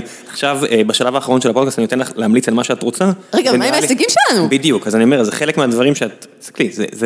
וואי, אני אפילו, חבל שלא הבאתי רשימה מאוד, אני אשלוף מה... אני מכין פה את הקרק, אני אומר, חלק מהדברים שאת צריכה להמליץ עליהם, זה לבוא ולתמוך בכם, לעשות את העבודה שלכם, וכדי שתסבירי להם, מה שלא עשינו עד עכשיו, פשוט תמני את הדברים, ואני אגיד את זה גם בפתיחה. אז אני, אני מבטיח. אז מעולה. אז אני, חבל שלא הכנתי את הרשימה מראש, אבל, אבל כאילו אני עכשיו אשלוף, כאילו ממש בשלוף מה שעולה לי בראש. אז קודם כל, עברנו, הצלחנו להעביר תיקון לחוק הלוביסטים, אותו חוק שדיברנו על ה, דיברנו על הלוביסטים, שפעם חויבו רק להיות עם שרוך כתום, הצלחנו להעביר ב-אלפיים וחמש עשרה, יחד עם דוד ביטן, חוק שמחייב אותם, מגביר את השקיפות שחל להם בכנסת, מחייב אותם להירשם בוועדות ולרשום איזה לקוח מייצגים. אני עכשיו זמן להסביר למה זה חשוב, וזה חוק מאוד חשוב, שהצלחנו להעביר ולהכניס לספר החוקים. רפורמה בבנקים, הזכרנו, ששינסקי שתיים, שדעלת המוגים מהמלח, הזכרנו. אנחנו הובלנו את כל המהלך, כל המאבק בהסדר החוב של עזר פישמן, ודחפנו בעצם, היינו הדוחפים העיקריים להקמת ועדת חקירה פרלמנטרית, הלולבים הגדולים שכרגע מתנהלים הדיונים שלה. חוק הפקסים שידוע בציבור, כאילו זה חוק ממשל זמין, ידוע בציבור כחוק הפקסים שמחייב את כל הרשויות הממשלתיות לענות לכם גם במייל וגם בפקס שלנו, חברים, דוד ביטן ושרן הסקל, שנתיים וחצי אנחנו עובדים על הסיפור הזה, והוא עבר ונכנס לתוקף ביולי האחרון. הוא ייכנס, סליחה, הוא עבר, כאילו, נכנס לספר החוקים ביולי האחרון, הוא ייכנס לתוקף עוד שנה, כך שאחל מאוד שנה אתם תוכלו לשלוח מייל ולא פקס לכל הרשויות הממשלתיות, כולל הביטוח לאומי, כולל בתי חולים ציבוריים, אני לא יכולה לתאר לכם כמה מאבקים היו מאחורי הקלעים על הסיפור הזה, אבל זה הצליח ועבד. ציינתי קודם את המאבק לטורבוביץ' על העברת כל הרפורמות ה-פי טו פי, שזה פלטפורמות למימון המונים, אנחנו היינו בעצם אלה שדחפו בעיקר להעברת החוק, והצלחנו, ניוד מעבר בין בנקים. חוק בנזונה. מה? חוק מעולה. חוק מעולה. ואומר את זה כאחד שעבד בדואופל. נכון. כל נושא, וואי, אני חושב כאילו יש לי כזה בלקאוט. רגע, רגע. תגידי, איפה אפשר למצוא את זה? וואי, הכל נמצא באתר שלנו, שעכשיו הוא ממילא גם עובר שדרוג, אבל גם באתר שלנו, אנחנו כאילו גם נורא פעילים במדיה החברתית, פייסבוק, טוויטר, באתר, באינסטגרם אפילו יש לנו, אפשר למצוא אותנו ממש בכל מקום, תרשמו גם הישגים לובי תשעים ותשע, ישר יעלה לכם גם באתר, יש לנו הישגים ממש פר מושב שכתוב גם כמה, מקדמים עכשיו גם רפורמה גדולה, כאילו מקדמים הרבה דברים גם בנושא תחבורה ציבורית, שנבחר על ידי החברים לפני כמה חודשים, אנחנו מקדמים אותו במרץ, נכנסים בכל הכוח עכשיו לקבועות הנושא האחרון שנבחר, לכל נושא הפנסיות והמוסדיים, עוד יותר לעומק מה שעשינו עד עכשיו. בקיצור, יש לי באמת כאילו כמות אדירה שאני פשוט כרגע, אנחנו בגלל שבאמת היא רשימה ארוכה, זה ממש פשוט עלה לי בראש בשלוף, אבל הנקודה היא שבאמת אנחנו מצליחים להגיע להישגים די מרשימים, אנחנו מאוד מאוד מחוברים, עובדים מאוד בצורה ממש ישירה מול כל הרשויות הממשלתיות הבחירות ביותר, מול, מול הכנסת, מול הממשלה, ונכנסנו ממש לוואקום די ענק, ולכן אנחנו מצליחים גם כאילו, אני, אני, דוחה, אני דוחה כל יום כל כך הרבה בקשות מארגונים, מיחידים, מפרטים, גם לפעמים גם מרשויות ממשלתיות וגם משרים וגם מחכים שאומרים בוא תיכנסו לנושא הזה, ואני מסבירה להם או שהוא לא במנדט שלנו, או שאין לי מספיק כוח אדם להיכנס אליו עכשיו, ולכן המסר פה, אם הגעתם עד לפה, ועוד לא הצטרפתם, בחיית רבק, תפתחו, זה לוקח שתי שניות, תכתבו לובי תשעים ותשע הצטרפות בגוגל, ישר זה מעלה אתכם הדף הצטרפות, אתם מכניסים כרטיס אשראי בכל סכום לבחירתכם, אוקיי? ואתם הופכים להיות חברים אקטיביים בלובים, ואתם, כל כסף שלכם יתרגם אחר כך בלהביא בן אדם נוסף, ולהביא אנשים נוספים שיכולו... המלץ, המלץ, המלץ של הקרדיט, גם יש לה מינימום, אז תנו משהו משמעותי, בכי הדינה. זה אני, זה אתה אמרת. אני אומר. אבל אצלנו באמת, זה כל אחד לכל אחד, זה אומר שלא משנה אם השתתפת ב-עשרים שקלים, או ב-חמישים שקלים, או מאה שקלים, אתה תקבל כל אחד בהצבעה, כי אצלנו באמת ההשתתפות קובעת, ולא רק סכום, כמובן שאם אפשר שיהיה סכום יותר גבוה, אז כמובן שזה יכול רק לעזור ולשמח. והיופי זה, כמו שאמרתי, אנחנו, לא תהיה לכם טוב, תמיד תוכלו להתנתק, תמיד תוכלו ללכת. לשמחתי, באמת, זה לא קורה, אנחנו רק הולכים וגדלים כל יום. היום התחלנו באמת מאפס, אחר כך היינו, אתה יודע, בימולדת הראשונה היינו שמונה מאות חברים, בימולדת השנייה היינו אלפיים חברים, ועכשיו בימולדת שלוש חגגנו עם ארבעת אלפים מאתיים חמישים חברים. זה אקספוננציאלי. ממש. זה אומר שכאילו טכנית בימולדת הבאה, אני צריכה להיות שמונת אלפים ממש, ואני תוהה אם זה כאילו, זה כבר נשמע לי מטורף, אבל אתה יודע, אפשר לשאוף. וככל שנייה יותר אנשים, זה באמת נוכל לעבוד יותר קשה, ויותר טוב בשבילכם. זהו, אז כל השאר תקראו עלינו, מוזמנים גם, אתה יודע, גם ב... אגב, יש לי גם, כאילו, יש את העמוד של הלובי, יש את העמוד שלי הפרטי לינור דויטש, גם בטוויטר, גם בפייסבוק, גם באינסטגרם. אני רוצה להגיד בשלב הזה, שדורון לא חושב שהפודקאסט הזה מספיק... אנחנו מנהלים חברה, ונורא חשוב לתת מאה אחוז מהזמן שלו, ובדרך כלל שאני מקליט הוא כזה, מעקם עיניים כזה, שוב אתה עם ההקלטות שלך וכאלה, יש דברים חשובים, וכשאת הגעת, הוא אמר, איזה כיף שהיא מגיעה, איזה מזל, תמסור לשיטות תחיטל. די, איזה כיף. כן, הוא נורא היה חשוב לו שתגיעי מתישהו. איזה חמוד. הוא ממש מאמין. אז א', הוא יאמר לזכותו שהוא הציע לי כבר לפני איזה באמת מלא זמן. שנתיים. שנתיים, נכון, שהייתי בדיוק, פשוט הציע לי איזה שבוע לפני לידה. אח שלך היה פה, והוא אמר, מה, זה דויטש השני? תביא אותה. ולא שרואי, לא, כאילו, לא היה אחלה פרק, ואנשים נהנו, אבל באמת... עכשיו הפרק שלי, אני לא בגלל שחצי מהפרק על הבנקים חפרת, עכשיו כאילו לא הגענו לזה. עשרים דקות מתוך שעה וחצי. אני רוצה שרק תעביר לי את הנתונים, מי הגיע עד הסוף, שזה החלק באמת חשוב, בגלל החצי שעה הזאת שתקעת אותי על הבנקים. אני אגיד לכם ככה, אם הגעתם עד הסוף, שלחו לינור דויטש הודעה, ותגידו לה אם אתם... אני זמינה, יש לי בעמוד הפייסבוק, אני מקבלת כל הודעות ועונה ישר, אז אני מקפידה לשמור על כזה מאה אחוז rate, יש לך כזה, אתה מדורג על כמה דף, אני כאילו באובססיביות, אני שמור... שלחו לה, תציפו אותה, בבקשה, תעשו לי את הבא. הגענו עד הסוף, הגענו עד הסוף, כי אחרת אני אשלח לראיהם הודעות נועצה, שבגללו נתקע... אנחנו נערוך את המקים החוצה. רינה פושקרנה הייתה פה, לא מזמן, מטנדורי, מהמסעדה. אני יודעת מי זה רינה פושקרנה, אפילו מלצרתי בטנדורי שהייתי בת עשרים וארבע. גדם, וואו. אז היא אמרה, שחי יודע, אמרה... בגלל זה אני לא יכולה, אגב, לאכול שום דבר עם ורדים עד היום, כי כאילו שותפים שאתה עדיין במי ורדים והריח מלווה, פשוט אני לא יכולה. אני מבין מה שאתה אומרת, ובדיוק אמרה לי שאנשים, כאילו מאזינים, אתם מגיעים למסעדה ואומרים לה שהם שמעו אותה והם באים בגלל זה, וזה מה זה מחמם לי את הלב? או שאתה בעצם מממן את האוכל ההודי בישראל? לא, אני לא חושב שאני לא, אני לא חושב שיש לי שום השפעה מלבד המשפחה הקטנה שלי, אבל... זה כיף לשמוע שאנשים כאילו... מאוד כיף, לכן שכשאני אשמע שאנשים יצטרפו בגלל הפודקאסט שלך, אז אני מבטיחה מאוד לשמוח ולשלוח לך הודעות לבבות. אני גם אשמח, עכשיו אני לחוץ. מעולה, לחץ אמצעים מצוין, שגם כאילו גם שאתה אחר כך תגיע הביתה ותצטרף גם את כל החברים שלך, ותעלה פוסט, עוד לא הצטרפתם, לא ב-תשעים ותשע. אני אעשה את זה. תעשה את זה, כי בסוף זה הכוח שלנו, הכוח שלנו זה הפה לאוזן, וזה האנשים שמצטרפים בגלל שהם רואים ושומעים ומבינים שעושים פה משהו טוב בשבילם, וזה באמת, אני לא יכולה לתאר לכם כמה זה משמעותי וכמה זה חשוב, וכמה העובדה שאנחנו מאה אחוז עשיתי את זה. לא, אני אומרת, זה באמת... את עושה את זה. את יוצא לנו כוח אדיר, העובדה שאני יכולה לקום בבוקר ולהגיד בטוויטר מה שאני רוצה, ולתקוף את מי שאני רוצה, ואין אף אחד בוס שאפשר להרים לה לטלפון, ואני יכולה להיכנס בכל, באמת, אם זה עיתונאי שהוא מושחת בעיניי, ואם זה יועץ סתרים שהוא מושחת, ואם זה, זה, ואני באמת, מהבחינה הזאת, העובדה שיש לי גב כל כך רחב לעשות את זה לי וללוביסט האחרות, שלהגיד, בעצם להילחם בכל הכוח, כמו עם המינוי של טורבוביץ', שאף אחד לא יוצא נגדו, ואנחנו יצאנו נגדו כל הכוח, ובעקבותינו כל התקשורת, כאילו, באמת נרתמה, לא כולם, אבל רובם. זה משהו שהוא מדהים, זה כאילו, אתה יודע, והאמרה, המחמאה הכי גדולה שלי, זה שיש מישהו, תמיד שאומרים לי, יש איזה מין, נגיד, סמנכ"ל חברות הביטוח, אני לא מותר להגיד שזה הוא, אבל נגיד אומר לי, בוא'נה, את מתאבדת שיט, את כאילו, את לא חושבת שיהיה יום אחרי לובי תשעים ותשע? מצחיק שבארץ, מתאבדת שיט, שזה מהבעיות הכי גדולות שלנו, כמדינה, זה כאילו המחמאה הכי גדולה שאפשר לקבל. לא, אבל זה לא מחמאה, הוא מתכוון את זה בקטע של כאילו... די, זה מחמאה. לא, ברור שזה זולי, מה את לא חושבת על היום שאחרי? מה, מה, נסכים, אני שרפתי פה ארבעה גשרים לפחות בפרק הזה, אז גם את. כל סדר, זה אחלה תחביב, תשרפו גשרים. אני, זה, מבוקר עד ערב, מבוקר עד ערב, זה מה שאני עושה, תהיו כנים ואמיתיים, לגמרי, לגמרי, ותהיו מפגרים כמוני, אין מה לעשות. לא מפגרים, לא, לא. כי אני די בטוח ששרפתי הרבה גשרים פה, אבל לא נורא. אבל מי יקשיב, אתה אומר, מה זה סתם? מי יצלח את החלק עם הבנקים, ראם, אף אחד לא יצלח את זה כדי לדעת. אני אגיד לך מי. אנשים שעובדים בבנקים.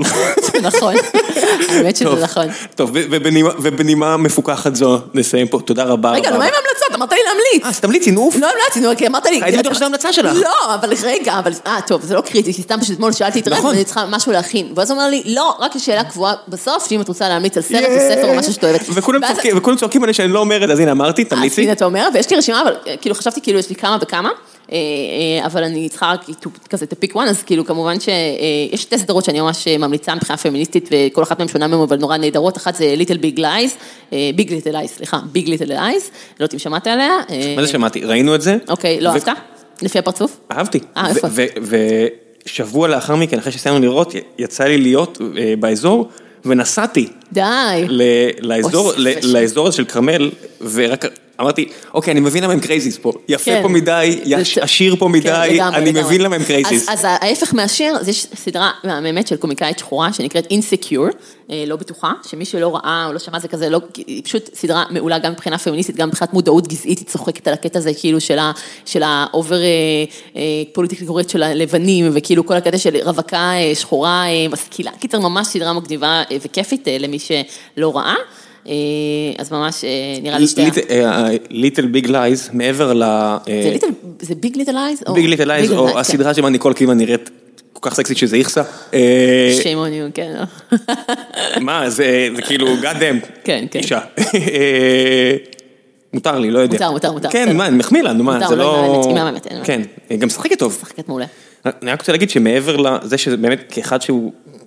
הוא חשקון על התחת של תעשיית ההייטק, וזה נורא מעניין אותי לראות את הדברים הלווה לי, כדי להכיר את התרבות, כי אני לא גר שם, ורק שותף לי גר שם, וידה ידה ידה, וכל אבו ג'רס הזה, זה סדרה פמיניסטית חזקה. נכון, בגלל זה אמרתי. זה מעבר, יש את הדברים של מיטו, שאני אתן המלצה אחת, לפני שאנחנו נעזוב, כי גם הבטחתי לך שאני אמליץ לך זה, כי אני שומע עכשיו פרק של רדיולאב, שנקרא...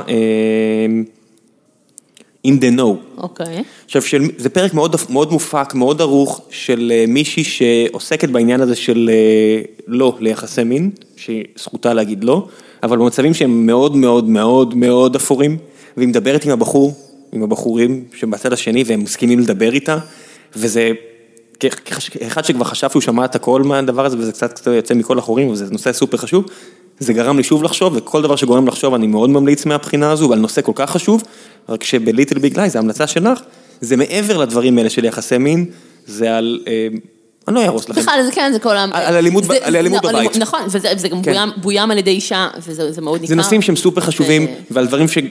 שעד שלא יעקרו אותם מהשורש. בוא נגיד שיש דברים שהם שחור ולבן.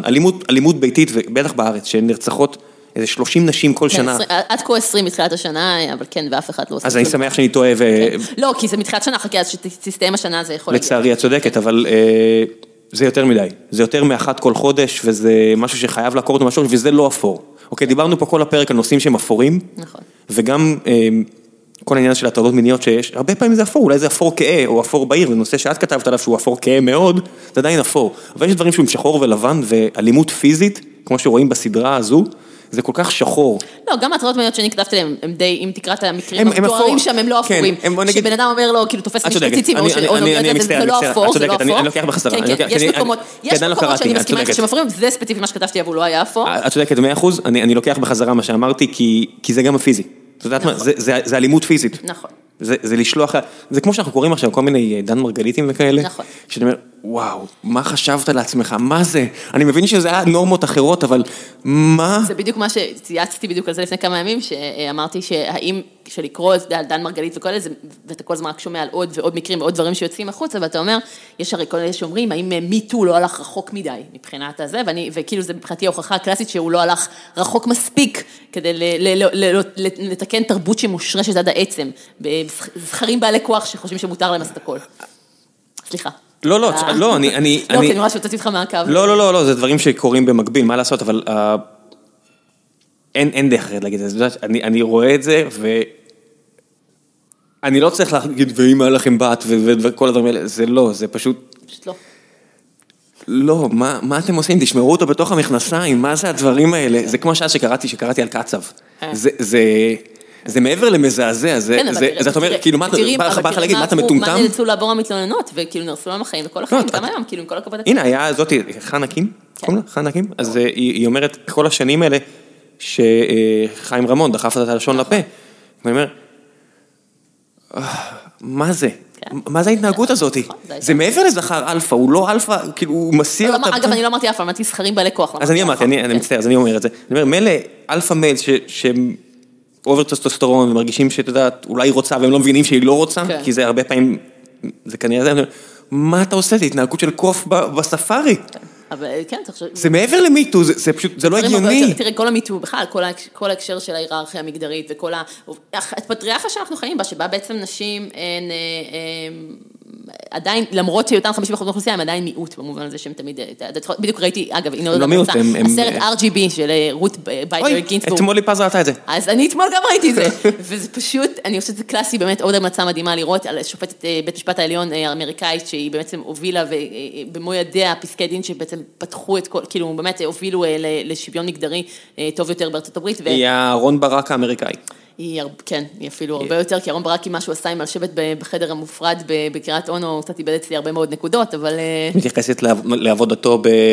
לא, לא, לא, אני מתייחסת לזה שהוא הלך להרצאה מופרדת עם מחיצה בקריית אונו, שזה מאוד משהו שאני מאוד מתנגדת אליו בהקשר של...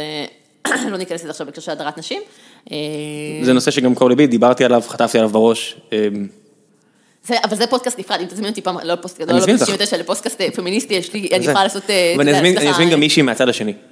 יש מישהי שאני מאוד מעריך, שעובדת בעבדה, בקרן הון סיכון בשם א', והיא בדיוק הביאה לי את הטיעון הנגדי. הם עשו כנס שהייתה בו הפרדה, ואני התבטאתי נגד, והיא העלתה טיעונים טובים. אני מכירה את הטיעונים, שנגד אני אשמח, אני כותבת אליהם את הדירות. לא, והיא מישהי שאני מאוד מעריך, ועושה עבודה נהדרת. לא, יש הרבה, יש מיסקונספציה לדעתי מאוד גדולה בהקשר הזה, ואני חושבת שפה, קיצר, אני אשמח להתאמץ בכל מי שטוענת אחרת, אבל באמת, אני מבטיח שפעם הבאה אני לא מעלה שום דבר שקשור לבנקאות, כי יותר מהכל, בנקים זה לא כזה מעניין. אתה מארח אבל אנשים פעמיים בפרק, באמת? כאילו זה עובד? כאילו אנשים תביאו אנשים פעמיים? רולניק היה כבר פעמיים, נדב היה כבר פעמיים. תראה, שבאת אותי פעמיים לרולניק, אני לא יכולה לתאר כמה נהיה, כאילו פה מסמיקה כבר זה.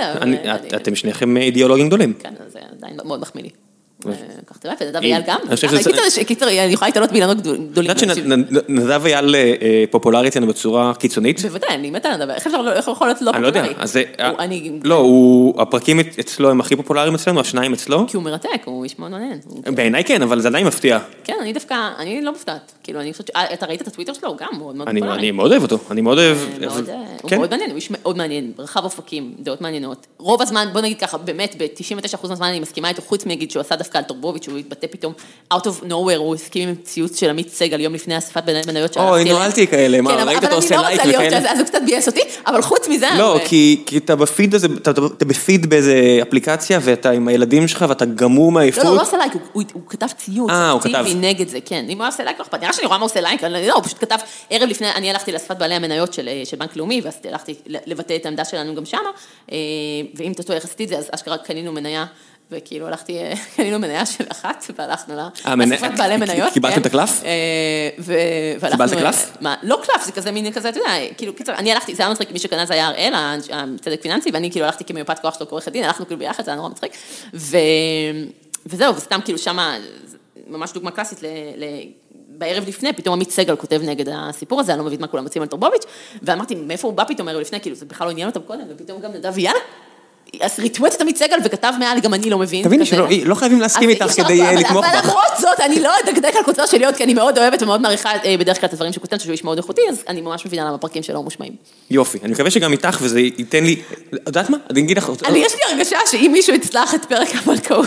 רוצה לשמוע משהו מבאס? כן. תתחיל מהסוף, השפה יותר מעניין. אני, אני אגיד לך מה, מה מבאס אותי. אה, לא, לא מאוד מבאס, כי זה פשוט... אני מנסה להביא... לא הבאתי מספיק נשים. אני חושב שאחוז הנשים בפודקאסט ב-מאתיים ושלושים פרקים הוא נראה לי שלושים ומשהו אחוז, וזה הרבה פעמים בצורה מודעת, אני אומר, אוי, הרבה זמן לא נשים, אז אני עושה כזה רק נשים תקופה, כדי לאזן את זה טיפה, בצורה מודעת. אבל... מודעות חשובה. כן, והעובדה היא שזה לא חמישים אחוז, ועדיין, למרות שכן, ניסיתי להביא נשים, נשים מעניינות, כמוך ואחרות, אין אף פרק שהוא מושמע יותר בגלל שהוא בטופ עשרים של נשים, וזה מבאס אותי. זה מאוד מבאס. למזלי, זה לא עסק מסחרי, ואני יכול לעשות מה שבזין שלי, ואני לא חייב ללכת לפי שיקולי רייטינג, אבל זה משהו ש... נכון, זה מאוד מבאס. אנשים רואים שם של אישה ופחות שומעים. נכון, כי זה כל כך מושרש, זה כל כך עמוק. וגם נשים עושות את זה כנראה, כי אצלנו אחוז ניכר מהמאזינות, הן מאזינות. כן, כן. זה, אני לא, אני לא מופתעת לשמוע את זה, זה מאוד מעציב אותי, אבל זה לא מפתיע אותי. אגב, אני חושבת שפרק על פמיניזם, לצורך העניין, יוכל להפתיע אותך ברמת הפופולריות שלו. עשינו לא מעט, הבאנו לו פה פרק נורא קשה, טלי קורל שדיברה על זנות, למשל, ודפנה מורל ש, דפנה מורל שדיברה על פמיניזם, אפילו מהצד הימני, שיש לנו מלא קהל ימני, ופרקים שהגיעו למספרים, הם עברו יותר מעשרת אלפים. מה זה פמיניזם ימני? מה, מה זה מרח? היא פמיניסטית והיא ימנית כלכלית. הבנתי. וזה אמור, אמור להביא את האקסטרה, כי אני יודע, נגיד פרק טוב פה, זה באזור אחת עשרה עד שתים עשרה אלף האזנות, וכדי להיכנס לטופ, צריך לעבור איזה חמש עשרה או שש עשרה אלף. ואני לא מבין את הקטע הזה, אני לא מבין איך זה יכול להיות שלא... את מי אני צריך להביא? חשבתי לאילת שקד. פניתי לאילת שקד, שאני מכיר אותה, עבדנו ביחד, ושלחתי לה וואטסאפ, רק כדי באמת, אני אומר לך... כדי לבדוק האם? כן, רק כדי שאני אביא מישהי שהיא בבירור, במוקד העניין, והיא תגיד דברים פרובוקטיביים כנראה, לאוזן של הרבה אנשים, רק כדי לשבור את התיאוריה. הצלחת? היא תבוא? לא, היא לא ענתה לי. היא לא כזאת הכי בבא אותי, גם שעבדנו ביחד, צריך להגיד האמת. ניסיתי לשאול מלא שאלות על שרה. והיא לא ענתה, היא שמרה אמונים, למרות שאני יודע שהיא אישה כנראה מאוד... אני לא חושבת שאתה המקום הנכון שנפתח את דעותי על איילת שקד. כנראה שלא, צודקת, כנראה שלא. גם עובדת מול המון. אם שרה, אם את מאזינה, איילת בחיים הולך לך עלייך, ואלוהים יודע שניסיתי מלא. אם יאיר שומע, אתה מתכוון, הוא יעביר לה שידע. אם יאיר שומע, הוא כנראה ילכלך עליי ברשתות החברתיות, ואני מת שזה יקרה. סתם, אני לא יודע מה, אני לא רוצה... תקבל מלא רייטינג עם זה. זה לא עובד ככה. בהמה גסה, אני אקרא לך. זה לא עובד ככה. הוא יגיד, הוא יצחק לי השיער, הוא מחפש על דברים הפוגעניים. אני לא יודע אם ראית. טוב, די, די, מספיק, תודה רבה שהגעת. תודה רבה רבה, היה כיף נורא. תאזינו. ותצטרפו ללובי תשעים ותשע. כן, ותשתפו את הפרק הזה. ביי ביי.